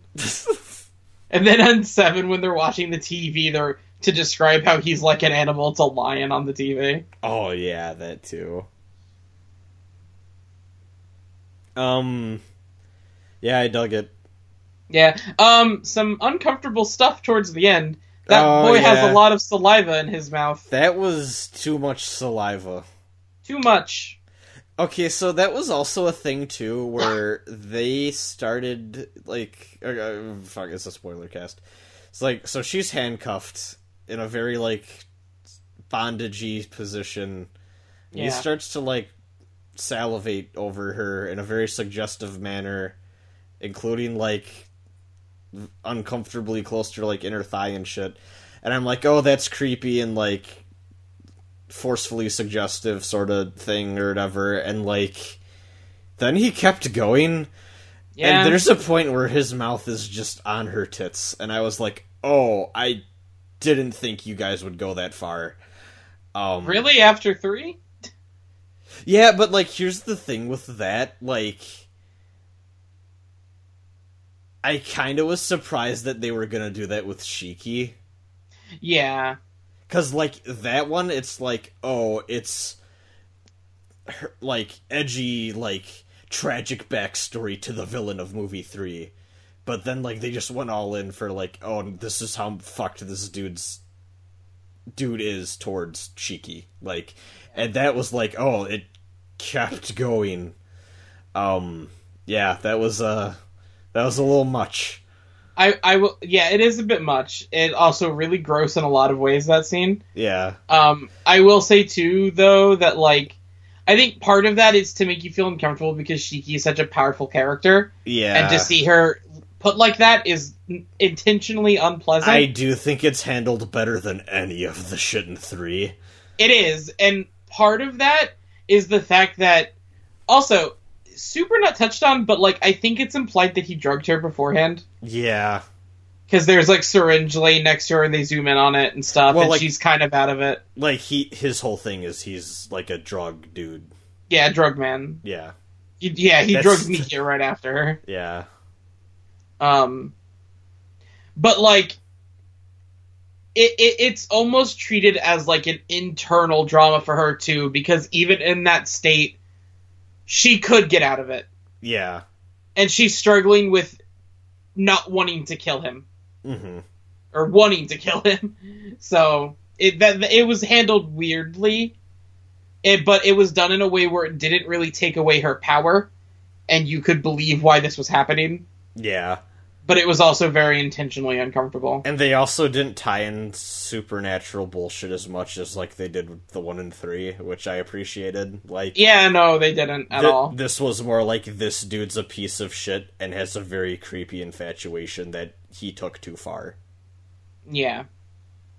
Um I do also so uh, there uh, one thing that I don't think the movie really personally touches on at all, but there's a bit where he tries to like paint himself as sympathetic because he's like, yeah, Araya woke my origin and fucked me over, but they never really draw attention to the fact that his first murder was before that.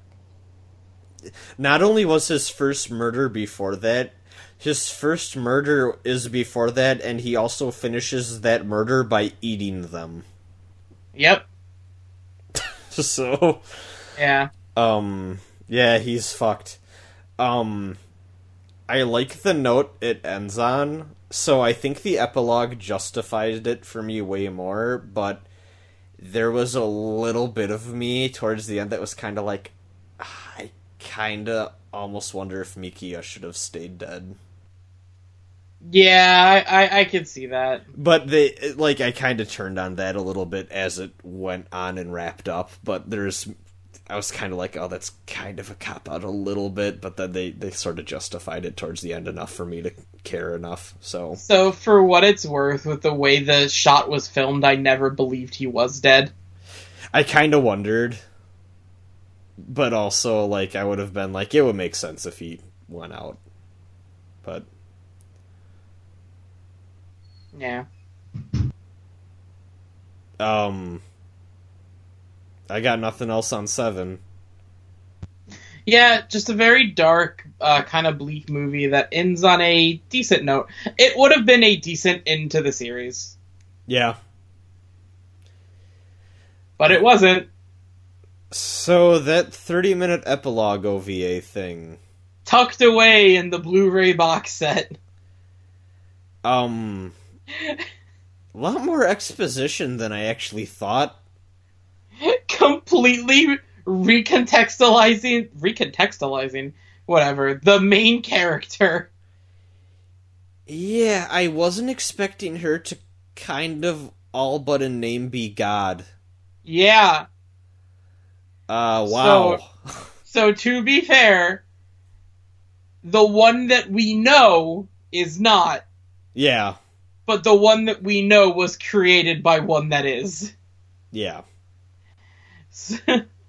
so what i love about it again as a dumb type moon geek is that we finally get to see what it is like if someone actually gets to the root yeah, and they become whatever they want to be. yeah. But she is so powerful and has access to so much knowledge that she doesn't care. Not only that, but she's like. I could rewrite reality, but like. What's the point? Yeah. Also, so I don't I don't remember if the epilogue even tries to explain this. I don't know how they would, but her name is a blank character space. Nice. Um it's apparently pronounced void if it were to be pronounced, but it's just a blank space cuz she has nothing. It's So- she's empty. I want to make sure that I'm getting this right. Okay. So that Shiki is the personification of the spiral of the root itself. Maybe. It's, Maybe. It is someone who is connected with it in a way that.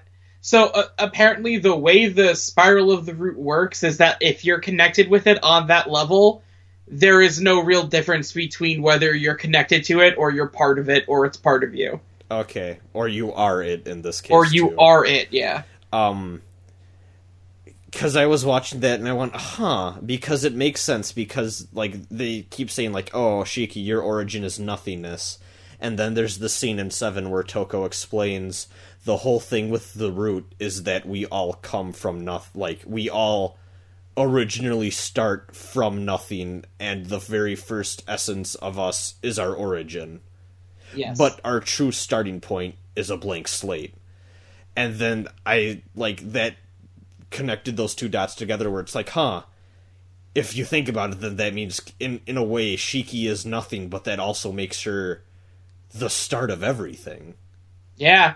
Like she is kind of the universe pre big bang. Like she contains everything that you need for reality which is kind of hard to wrap your head around but i dug it in a weird like metaphysical contemplative way. But because of that being her nature, she has no emotion towards it. yeah. And at that point there's no re- there's there's no reason for it yeah. Because she has no personality of her own. Uh, not only that too but just like i love how like we learned that she was the one who wanted to kill mikiya. Yeah. And they kind of imply it's because like she is pissed off in a way that like he doesn't want to do anything special like humans tend to do. Like he wants to just blend in and be normal and live a normal life and take what he has for granted. Yeah and she can't comprehend that because like her thing is like why wouldn't you want to try to like do something massively important or like be influential and like do all these things and like and they kind of imply that's like from a point of envy because she's so nothing. Yeah. Which is super interesting. Um also going back to like that whole like oh i could change reality thing i also love i think this gave the most like justified thing of like a dr manhattan-esque character ever of an argument against that where she goes if i change reality so that things are better will we really ever have known in the first place that things were worse than in the first place to be able to be like, oh, things are better now? Like, there's no meaning to the fact things are better if we didn't know what was bad already to begin with, and it's better to just stick with what we got and, hey, try to do better. yeah like, within our own reality. So I was like, huh. I mean, yeah. like, also side note want to give major shout outs to that voice actress for making the same character sound like three different characters yeah, that I, I wondered if that was the same person. yeah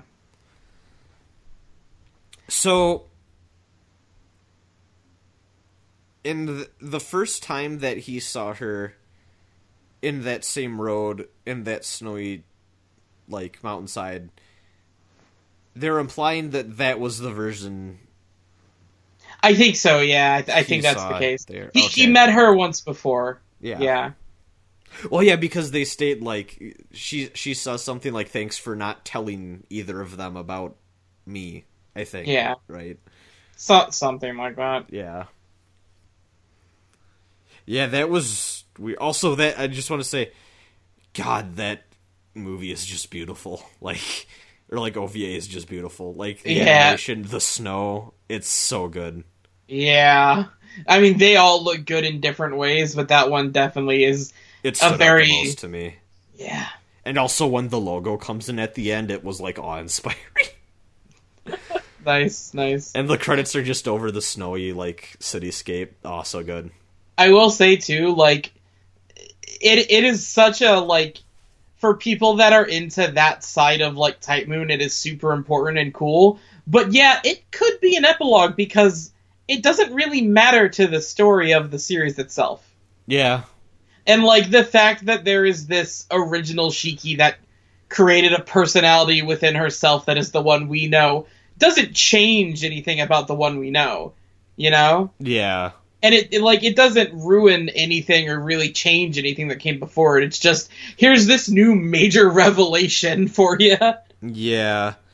Um yeah, I, I kind of dug how it was just a 30 minute like walk and talk. Yeah. Yeah, Nasu likes those. Yeah, I'm down with it if it's interesting enough and I think it I think it was pretty good. Yeah. So overall, then, Okay, so overall, I feel like Kara no Kyokai, if it was tightened up in a few places, mostly with 4 and 6, could be my favorite Type Moon thing, but here's where I think I'm at. I think I'm at 0 is slightly above Kara no Kyokai, hmm and then Unlimited Blade Works is a little bit below both of those. I can agree with that. I, I think that's pretty uh, accurate to my feelings as well. I love Kara no Kyokai a lot, um, but it is definitely messy in places. I think Eh. I like. Okay. I think I like Kara no Kyokai more than Zero in the sense that I feel more of a personal engagement and attachment to Kara no Kyokai. Like, Shiki is one of my favorite, like, anime protagonists ever now. Like, she's Yeah, great. She is awesome, and hey, like such a great character, you know. Like, honestly, yeah, she is up there for me. And just, yeah, like, honestly, just in terms of protagonist now, she is so interesting. I, I really dug it. Um, but, like, just in my heart of hearts, I know Fate Zero is just a better made production, you know? Yeah, yeah. So. But yeah, I really enjoyed it, and like, a, like I don't regret saying it, but like, other than movie six, of course, I wish more anime was like this. Yeah. You oh yeah, you implied something was gonna come up again. Oh yeah. Um I love how like 2 days after I watched Blade Runner 2049 and had all of these deep like almost too deep and too personal thoughts about like the importance of memories and like the merits of treasuring or wanting to discard uh memories from your childhood uh, I watched Kara no Kyokai 6, which one of the major plot beats is a character who is really Uh. distraught over the fact that she can't remember the exact moment she realized she was into incest. Mm, kind of a mood whiplash. yeah, a little bit, It huh? was like, oh, No, it's fine. It's her origin. oh, yeah, incest is the origin. Hey, you know that Shiro's origin is? Sword. Yeah, You, you told me that one before. that's great. I still like Ki- Kiritsugu's cutting Yes. and tying. Yes. Uh, what Do a- you feel like you know what origins are now, at least? Well, like I kind of got the idea from Zero already. But now it's like a thing. Yeah, Yeah. I like that interconnected world and world building lore. yeah. yeah look, like honestly, yeah, like that's the thing I'll say about Nasu. that world building, fantastic. Like the whole magic system, how everything works, love it to death. I I wish he was a bit better of a plotter and And that's probably why Zero works so well, because that's got someone else doing the, like, yeah, nitty gritty in the plot. yeah. Um, Well, it's got his world behind it. his characters are very hit and miss for me. Um, one thing I will give him with his characters and themes, he doesn't go for the generic anime stuff in a lot of cases. Like, he has very, I almost want to say, almost too specific of subjects that he wants to discuss that are very interesting, but partially make me wonder, like, what happened in your life to make you want to make this and talk about this specific thing? Like, al- almost to a point where it's like, I feel like this is applicable to maybe no one, you know? It's very specific, and I, I, I like it for that just as a curiosity. So, I'm I'm glad we've reached this point where you're saying this because now you can understand why I was a little sad when you started the Type Moon thing and went, yeah, his characters are just generic anime stereotypes with Rin and how Shira was presented at first. See, because And I was like, oh, but there's more to his character sometimes. there there are, but like, man, I stand by. Ooh, that's a bad first two to start with. Yeah, I mean, it. Hey, Fate Unlimited Blade Works isn't the best intro to Type Moon, yeah, but it's fine. We're here now. yeah. You read notes. You're in there. Time to read Tsukihime. Mm, maybe wait to see if that remake pans out. Okay, time to read Witch on the Holy Night. So I want to talk about that for a moment. Oh, oh God! What can of worms did I open? So Did I reach I- the root? You reached the root of Zach's origins. Oh, So my my origin is, is wanting your to origin read. shit? Wow, wow. So Witch on the Holy Night, I, I I've I want to read that so bad, and it makes me so angry that it will like apparently never get a fan translation.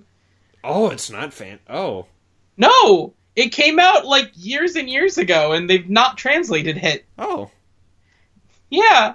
There were like two projects that started that both didn't go all the way, and both of them were questionable at first anyway. Um, nice. That's frustrating, really frustrating to me, because between Kara no Kyokai and Tsukihime, I like the Aozaki sisters a lot.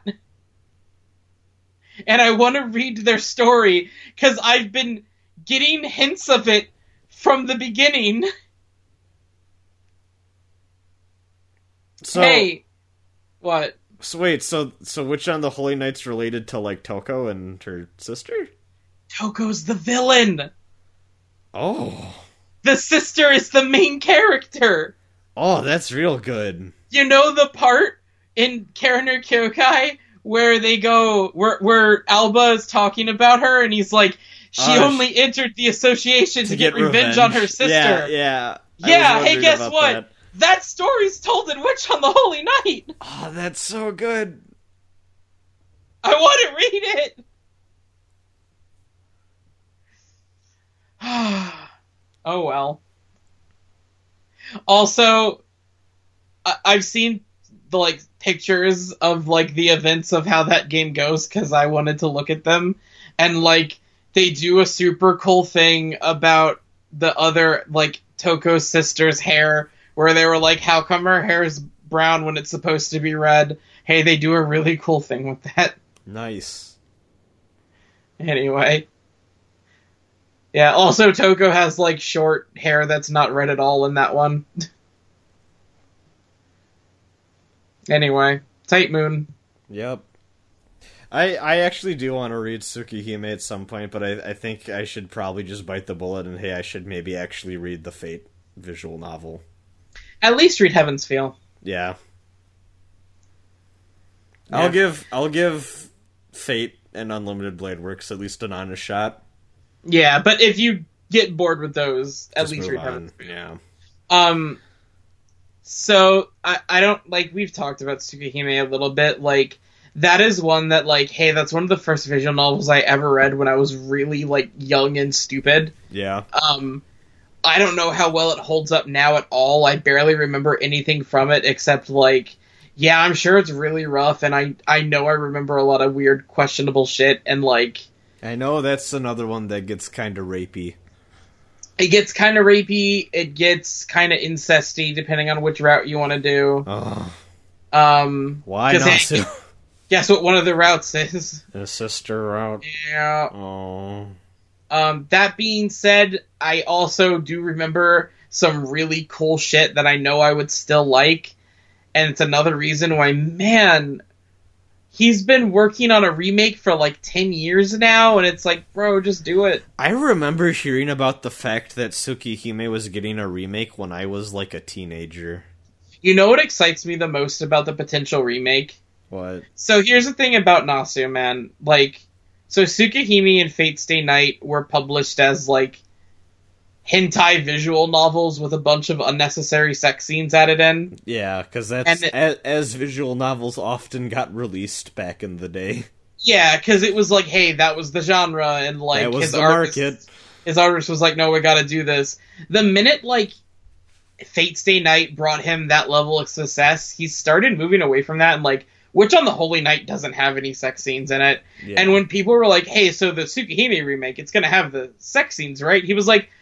Oh, I'm not super decided on that yet. We'll see how that goes. So, like, I'm thinking it's not going to have them, and that's gonna, at, at the very least, improve that a significant amount. yeah. So, yeah. I, but that'll never come out, and if it does come out, it won't get translated. So I'll just stop caring. Nice. Yep. No, we're just gonna keep getting more Fate Extella. Yeah. Zach, did you find the Umbral Star yet? Rosin, the problem is that you can only podcast once in your life. Oh. But I've already podcasted before. That means that you're an animal. You're a Ah. podcast animal. My origin is bad endings. We still have emails though. Yeah, so the bad endings is avoided for now. Don't worry, your origin will awaken eventually. Oh no. Okay, let's refresh this pupper. Okay. This first one is from Emma. Hey, Rosin Zach, love the show. Wondering if you're ever gonna get any women on. So I want, I want to talk about this. Rosin? Yeah. Um, this has been something that's bothered me since the like COS days. Um, because like I've I've legit tried because this has been a thing that I've also like have noticed as a problem. um, I've really really wanted to get more women like and just female voices in general involved with like my whole like podcasting thing. Uh, problem is, is that all of like the like women that I'm like personally friends with enough to have like on and invite on as a guest or whatever. Um, because like we, we just really don't do the thing of like, oh yeah, get random Joe Schmo. You know what I mean? Like it's people that we follow on Twitter or have like rapport with at some level. You know, um, like we're not like some big like news podcast e- either that can get people into like you know talk about like new shit or whatever because we don't really do that anymore either. Um, so like yeah, I've asked a bunch of like the women in my life if like hey if you want to be on a podcast, do fun stuff. Uh, and the answers have always been either like ah, I'm not really that interested or just don't want to do it. Uh, and the se- or the second one is uh, that like they're just kind of worried about putting themselves out there, which you know, hey, want to Can't blame them, Yeah, yeah, especially like with how game culture climate shit is like it sucks but like i don't want to force anyone to do something they're not comfortable with and like I, you know well like i would never do that so um but like yeah it's it's legit like a thing that i've actually worried about a lot over the years because it's like I don't want to make it look like I'm actively trying to avoid that or whatever. It's just literally like I really want to, but like, hey, people have concerns and I want to respect that for now. So I'm sorry. I feel bad Maybe- about it. I Maybe really if do. the internet was a less shitty place towards women, they'd be more comfortable putting themselves out there, huh? Yeah, and like to be honest too, like even back in the COS days, like that was one of the whole like, oh hey, like I'm a college kid, kind of understanding the world more. Like hearing concerns like that from a lot of the women I really like look up to and trust and stuff about how it's like, hey, I don't want to put myself out there and like that, like was kind of eye opening for me, and it was like, oh yeah, like we're kind of in a fucked up place right now. If that's, you know what I mean? So, um, yeah, stuff sucks. But like, no, Yeah. honestly, like I, I would really like to get more female voices involved with my podcast type activities. Zach, your thoughts? Uh, yeah, same. Yeah. I mean, Honestly. honestly, what else is there to say? Yeah, no, like we we both like you know had hopes at one point or another, but it always falls through. So Yeah. Like honestly too, it's one of those things where it's like man, I really want to fucking try my hardest to make this like a not shitty place on the internet. I mean, I talked about this a little bit last episode too, and it's like yeah, I hope at least I've done that to the best of my ability, but you mean yeah. there's always room for improvement and there are regrets. So, Yeah. I, I super value the idea of, of like one of the things I love about the internet is like g- getting different opinions and hearing different voices and like I, I think that it's really really good to get as many different like people in as you can and like that so that Yeah. that is like something that would be nice hey, like now that I think about it, I think one of the cooler things is if you take into account everyone who's been on WAFP, I think like I mean, just as guests and stuff, I think we've had more non-white people than white people. So that's cool at least. But I mean the two hosts are white so it kind of balances Yeah, that- a little yeah. bit That- but yeah most of the guests well because like our our our like- group of friends is very diverse, honestly. yeah the group of friends like We are the two white guys in our group of friends. Oh, there, there,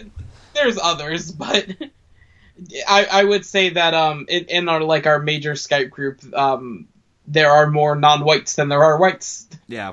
which is good. Yeah.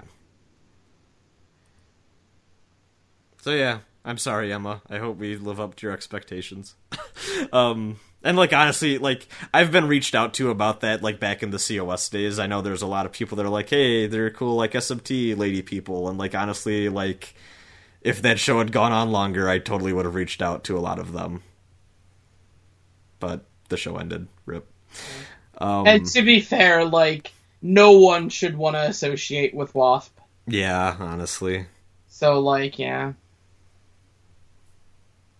Thanks for the email though, Emma. And like honestly, like not not like I, I want to be like upfront with everyone listening to the show. If like y'all have concerns or like shit like that, like feel free to like send that shit in because we want to hear it. So, um, this next one is from Cole, and he says, "What's the most disappointing thing in your favorite piece of media?"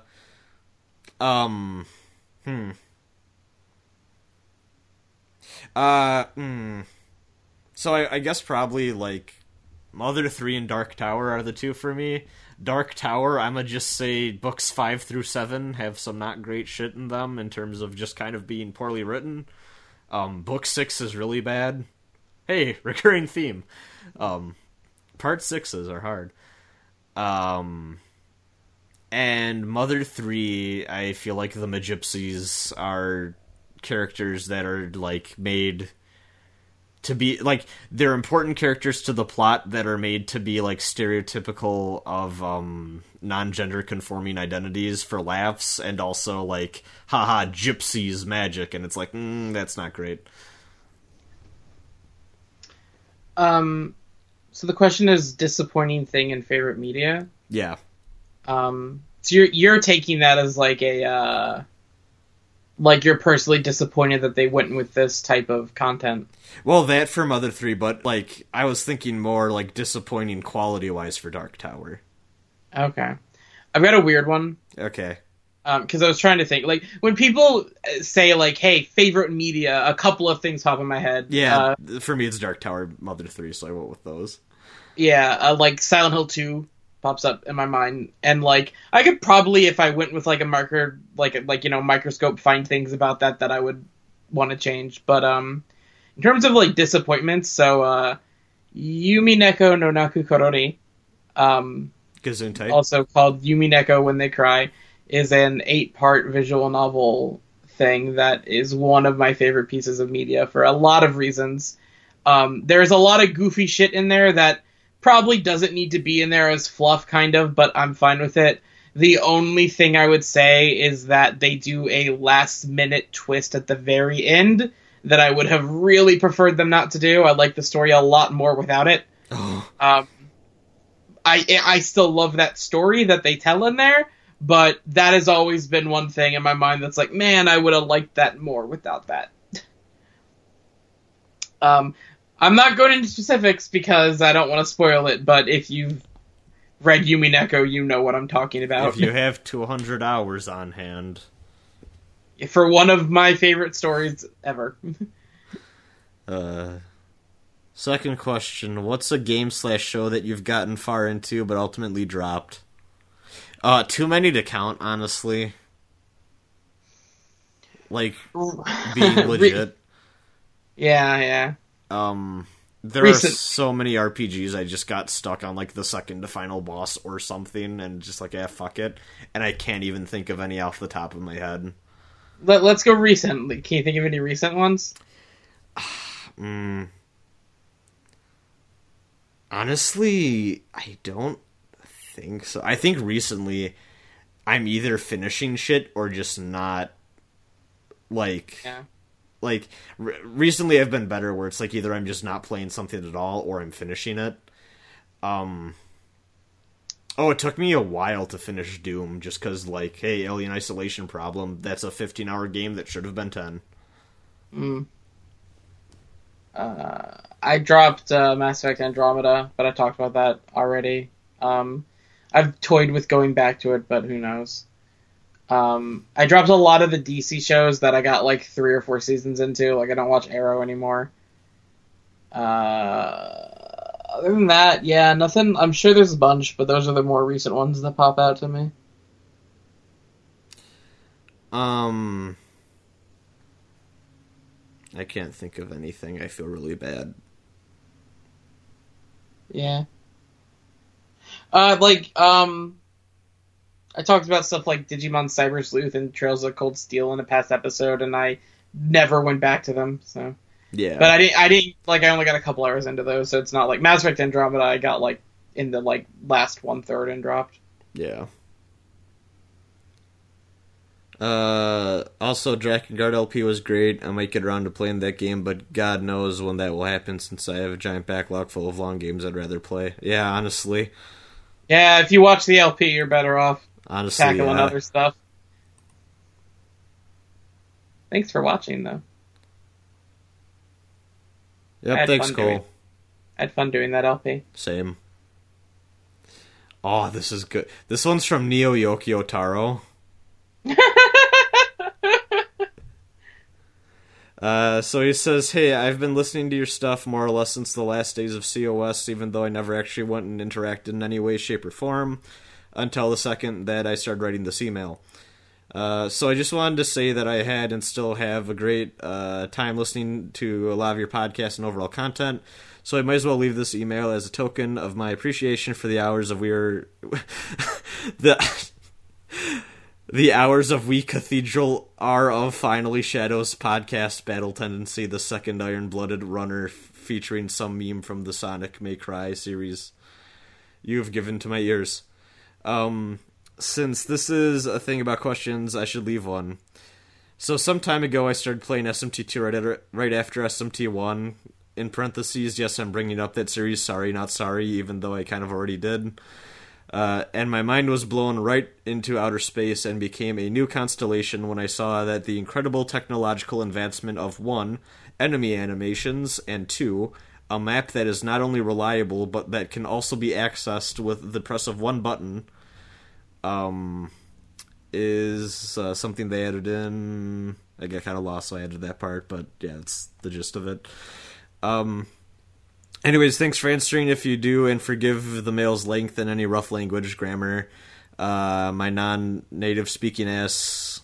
And then he finishes up with the language I don't know. Keep up the great work. Um. Let's see. SMT2 is a good game. Yeah. Oh, okay. No, sorry, I missed. I missed a line in there. Uh, is there any um? Is there anything you went back to that's like older in a series, and you were blown away by something that, uh, for today's standards, is kind of insignificant, but when like in context, it actually like made a super key difference. Hmm. Super feel like I had one of these recently, and I'm angry that I can't. Uh, you know what? I'll say Star Fox One, going back to that game is rough as fuck. When they added the cursor in to like actually, hey, you can line up your shots now. Fucking yeah, that's a game changer. Uh, honestly, uh, this isn't like as super big, but like going back to Sonic One, where you didn't have the spin dash, and then moving on to Sonic that Two. feels so wrong. Yeah, I love that the mobile port added back in the spin dash. yeah. It's so weird, but it's like, yeah, it makes sense. I'm trying to think of more examples. Yeah.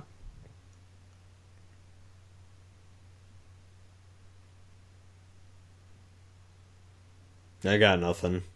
I'm doing the thing where I look at my shelf. Yeah. Oh, um Metal Gear Solid 1 to Metal Gear Solid 2 where bodies like remain now. Oh yeah. Uh I appreciate that a lot. It just adds that much more depth to like the stealth and I, I dig it a lot.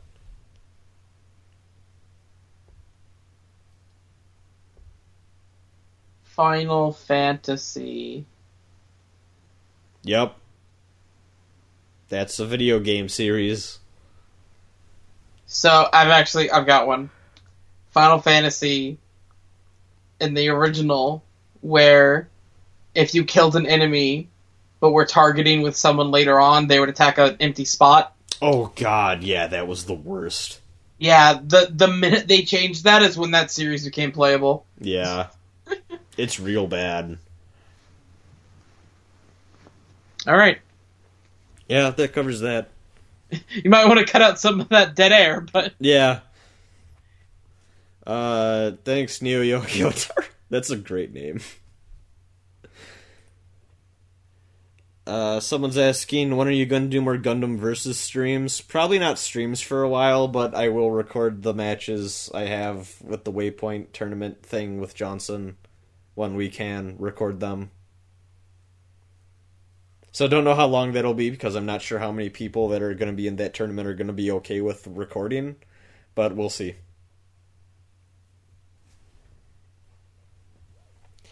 Um, got two more. This is from Josh. He says, Dear Rosin and Zach, was there ever a time when you were younger when you got so scared of a certain aspect of a game that you refused to play it until you got older? Uh, for me, those games were Wind Waker and Shadow the Hedgehog. hmm, I'm gonna want an explanation. In Wind Waker, I got really freaked out by the first boss, Gohma, when I could no longer use uh, the um, is it Valoo's tail? Uh, yeah, I think so. Okay, I never pronounced that word before in my life. I don't think. Um, yeah, Valoo's tail uh, to hit it. Uh, didn't know what to do and panicked. Uh, all while Gohma came right up to Link's face and spewed fire breath. Shadow the Hedgehog was my first GameCube game, and it scared me through all the various gun sound effects in the main menu and title screen. It took a couple years until I was in middle school for me to pick both of them back up and beat them. Not really sure why I found them so scary as a child, but eh. Thank- thanks for making WAF. I really enjoyed, it, and best of luck to both of you whenever uh, in whatever you have planned, Josh. Um, I can't think of anything that like scared me so much that I didn't play it until I was older. I remember a lot of stuff that scared me that like like I remember like the weird like eel and like water shit in Mario 64 scared me a lot, but I like kind of powered through it. Yeah. I don't know. I can't. I can't think of anything that made me actually stop playing. So I don't really have any for games. Oh, I have a shit ton for movies. Yeah, because like for for games, I, I by the time I was playing anything other than like Mario and Sonic, I was diving into Silent Hill on PS One. You know, um, and like that shit scared me. Don't get me wrong, but I kept going. Mm-hmm. Um, for movies, what stands out to me, I, it's so these are all gonna sound dumb, but like I feel okay because we opened with Shadow the Hedgehog. Mm-hmm. Um, so two things stand out to me as like really scared me as a kid for some reason, and I had to like try to get away from them. One, I don't remember the exact scene, but night, um, God, uh, Neverending Story is what I'm trying to say. Um, there was a scene in that that scared me, and I couldn't watch it. I had to stop. What scene? I think it had something to do with statues that were talking. Okay. I think I know what you're talking about. I haven't watched the movie since, so I don't know. Um, the next one is going to be really weird, and I have no explanation. I was a weird kid. Mhm. Um, Jumanji. I can get that one. No, probably not what you're going to think of, though. Oh, okay. What what was it? So, what scared me beyond any other thing I can think of as a kid was the plants that wrapped around their legs. Oh, okay. the living plants. Rosin, when I say that movie scared me so bad, I couldn't fall asleep without having a blanket over my legs Ooh.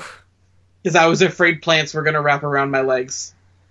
Yeah, that I haven't heard that one before. I knew a lot Yeah. of kids growing up Sure. though that couldn't couldn't watch Jumanji though because they got really scared of different shit in that movie. Everything else in that movie was fine, But, But when I- when I would try to fall asleep, I would think about those plants and like I couldn't handle it.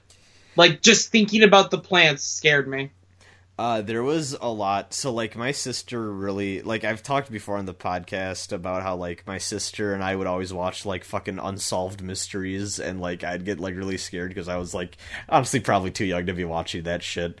And, like, the fucking narrator dude would be like, and to this day, no one ever found the body. If you have any information, I'd be like, ah, and then go run upstairs. Um, or like even better, like he's been on the no- like this guy has robbed eighty convenience stores in your state and is like number four in the FBI's most wanted list nationally, and no one's ever seen him. If you have any information, no one's ever seen him. nope, nope, no one's ever seen him. But like there would be shit like that where it'd be like super close to you, and actually, funny enough, so this is completely unrelated to like watching it with my sister, but I remember um playing Legos with my cousin when I was about 8 years old and there was some true crime thing on TV and like it was like a kidnap murder thing that was not too far from where we live and then they ended it with like and no one ever found him and like that really disturbed me and i remember crying and my aunt was super confused as to why because i was just playing legos with my cousin I, I distinctly remember that memory. Um so yeah like i remember some old episodes of like unsolved mysteries really getting to me. Not so much like the alien and ghost shit though like that that stuff did kind of freak me out a little bit but like the like murderer stuff. Because i have like this distinct memory of like there being a point as a kid where like i was looking out my window and i just kind of realized like you know like mom and dad are just people Oh, yeah. and they can't save you from everything. like I remember having this realization of like people get murdered and like that just kind of happens sometimes. yeah. um so like a lot of that stuff fucked with me, but also other than that, I I also remember one when I was way too little for it and like I remember my sister having a bunch of her friends over, and I accidentally went downstairs when I shouldn't have to grab a snack, and I walked into the living room during some horrendous shit going down in Texas Chainsaw Massacre, Oh, and that bothered me enough that like it, and honestly like. Probably until I was a little bit older than I'd want to admit, I never watched that movie just because that memory of it was just kind of in there. And every time I thought of that movie, I just kind of had, had like bad thoughts. yeah. Um, but yeah, like nothing for games, just like horror movies and stuff like that.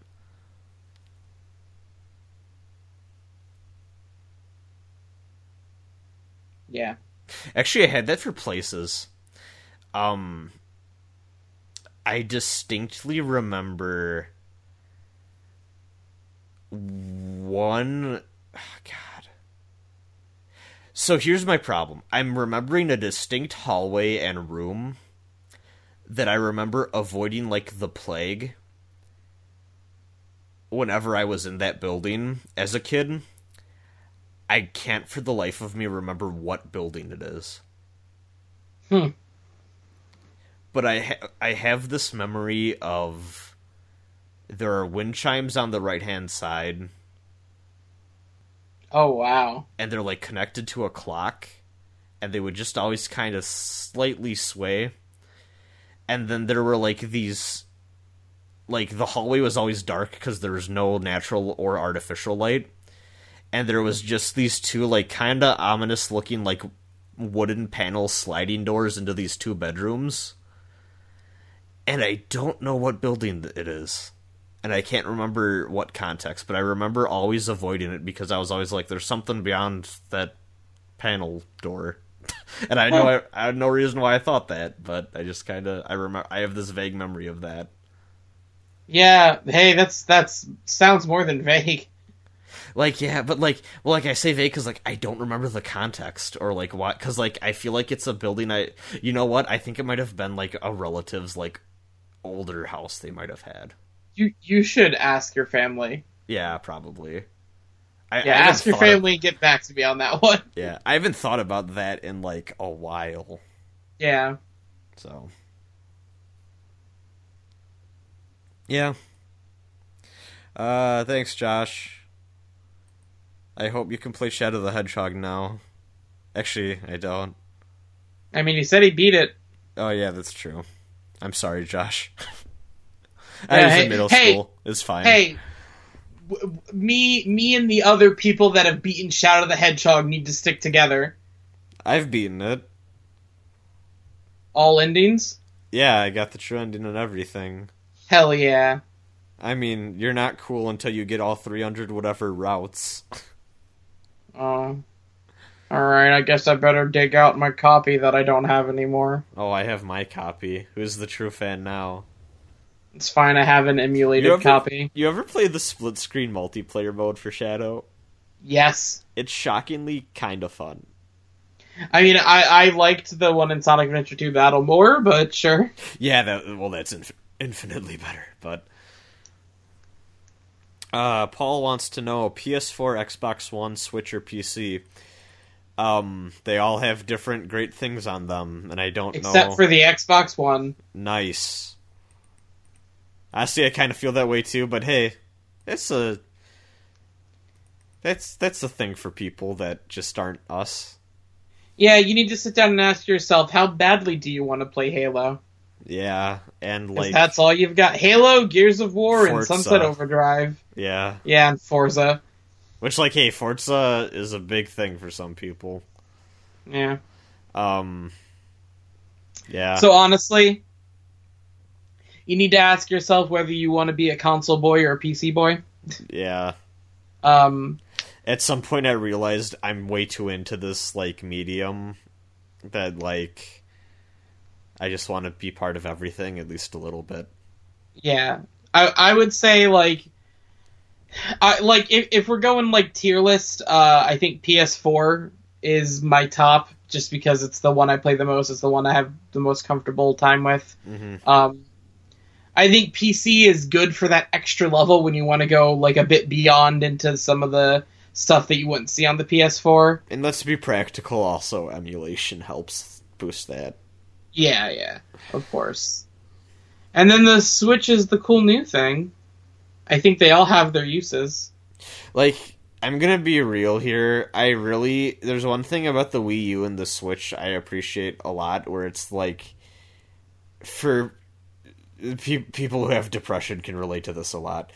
When you're just feeling pretty bad on a weekend day and you just don't want to fucking get up, but you want to have a console esque experience, Wii U tablet and Switch are real fucking good for that, and it's always gonna have a place in my heart, I think, for that. And like, hey, if I had had like an actual Vita, not a Vita TV, I probably would have some sort of love for that too, in that same way.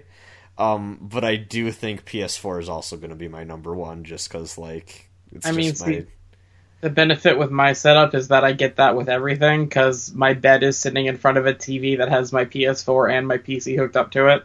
honestly right now it might it, that might be different now that my I have a bigger TV. I just haven't had a I haven't had a depressive episode since I got my new TV. Wow, that sounds bad and like an advert. So buy the LG TV. LG, where's my fucking check? Um, but yeah, next next time I'm feeling like a piece of human shit, I'll let you know. I'll get back to you, podcast listeners. This Um, is going somewhere. Yeah. Who's the best bae in the Persona series? None of them. Zach, your thoughts? Huh? Who's the best bae in the Persona series?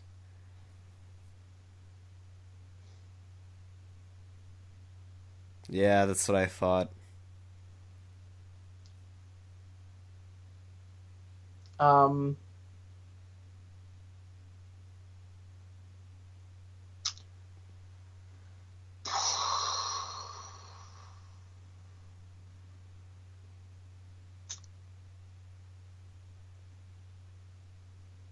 Izanami.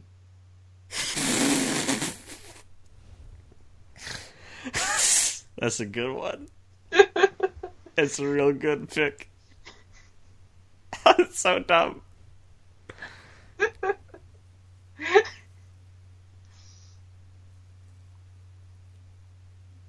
I'm a big fan of NPC Girl 2 from the from the from the Gekkoukan mall place.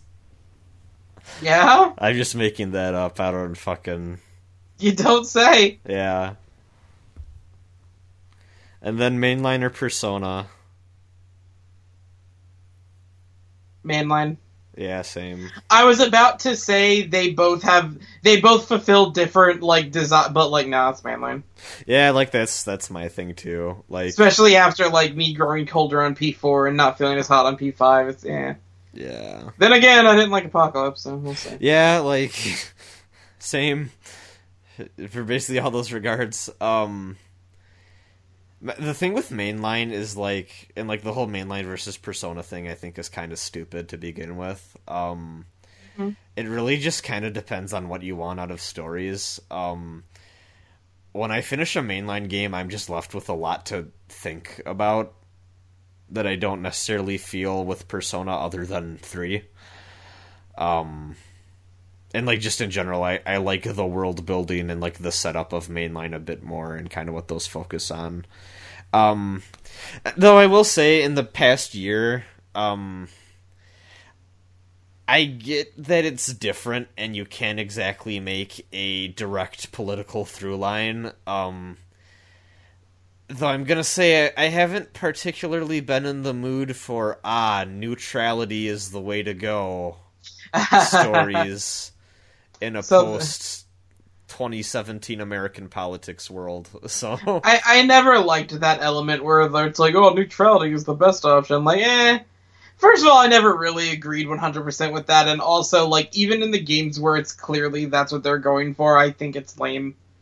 I also feel like neutrality was a lot more interesting when in the original SMT the idea was hey you're literally killing everything else so that every like there are barely there's barely anyone left.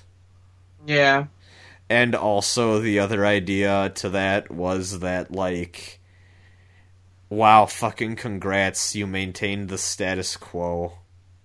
Yeah. And, like, What I- a I- fucking hero, you know? Like and like I feel like that's gone from wow fucking ironic clap to congrats, you maintained the status quo. And it's like, no, that's not good.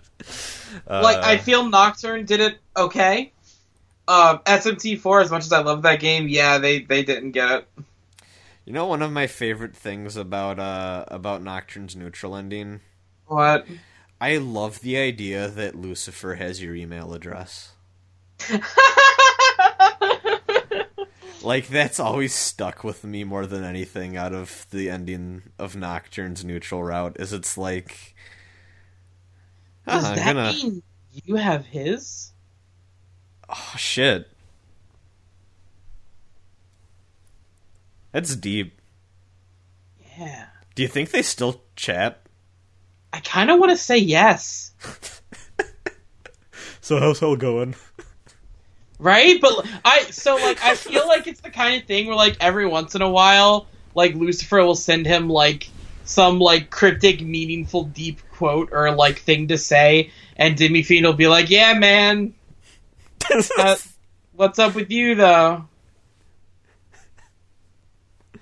Demi Fiend sends like the random YouTube click, like, haha, look at check this out. Yeah. Like remind you of anything, and it's like you know a picture of like him with a friend.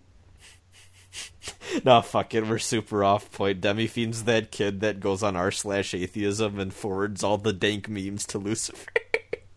Yeah. Lucifer and Demi Fiend can't shut the fuck up about Rick and Morty. They're they're the only two people in the universe intelligent enough for it. yeah.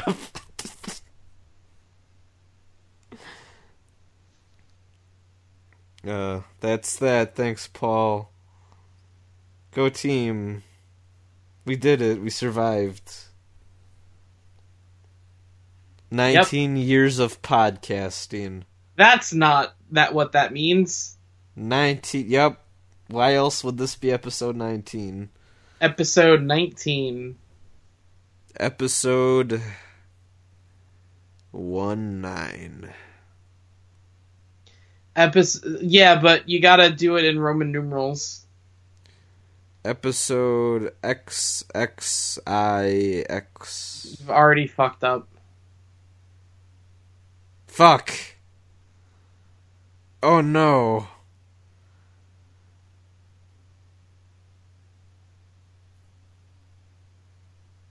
Oh. Ooh. Ooh. Mm. What's a hold on, what's a good Kara no Kyokai gag we can go out on?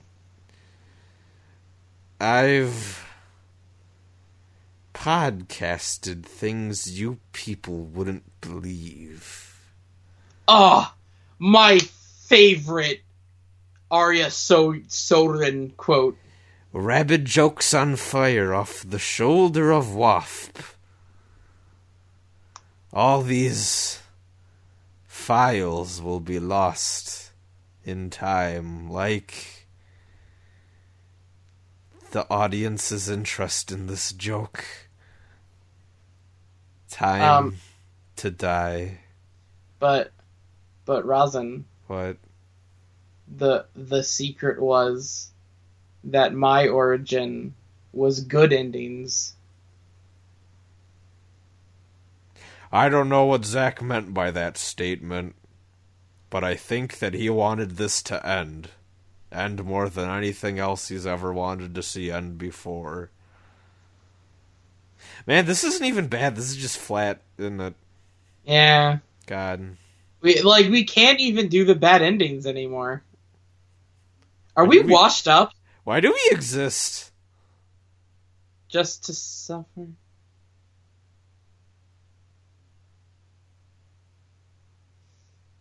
All right, I got it. I know what we can close out on. Oh, okay. I got a confession. Okay. All right, we're go we're going in on this one. Okay. All right, I'm putting myself out there. Mhm. I almost said this before and I backed down, but let's go. Mhm. When I was a kid, Oh, God.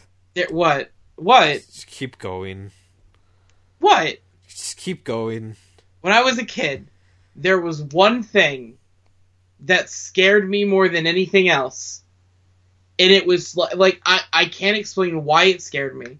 It just scared me a lot. I would run and scream when I heard it.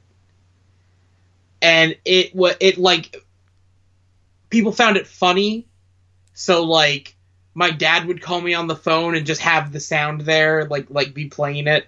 And I would like scream and, and run away from the phone and this didn't last very long. Like I like it probably only lasted like a couple of weeks, but like in my mind it lasted forever. hmm and it was the start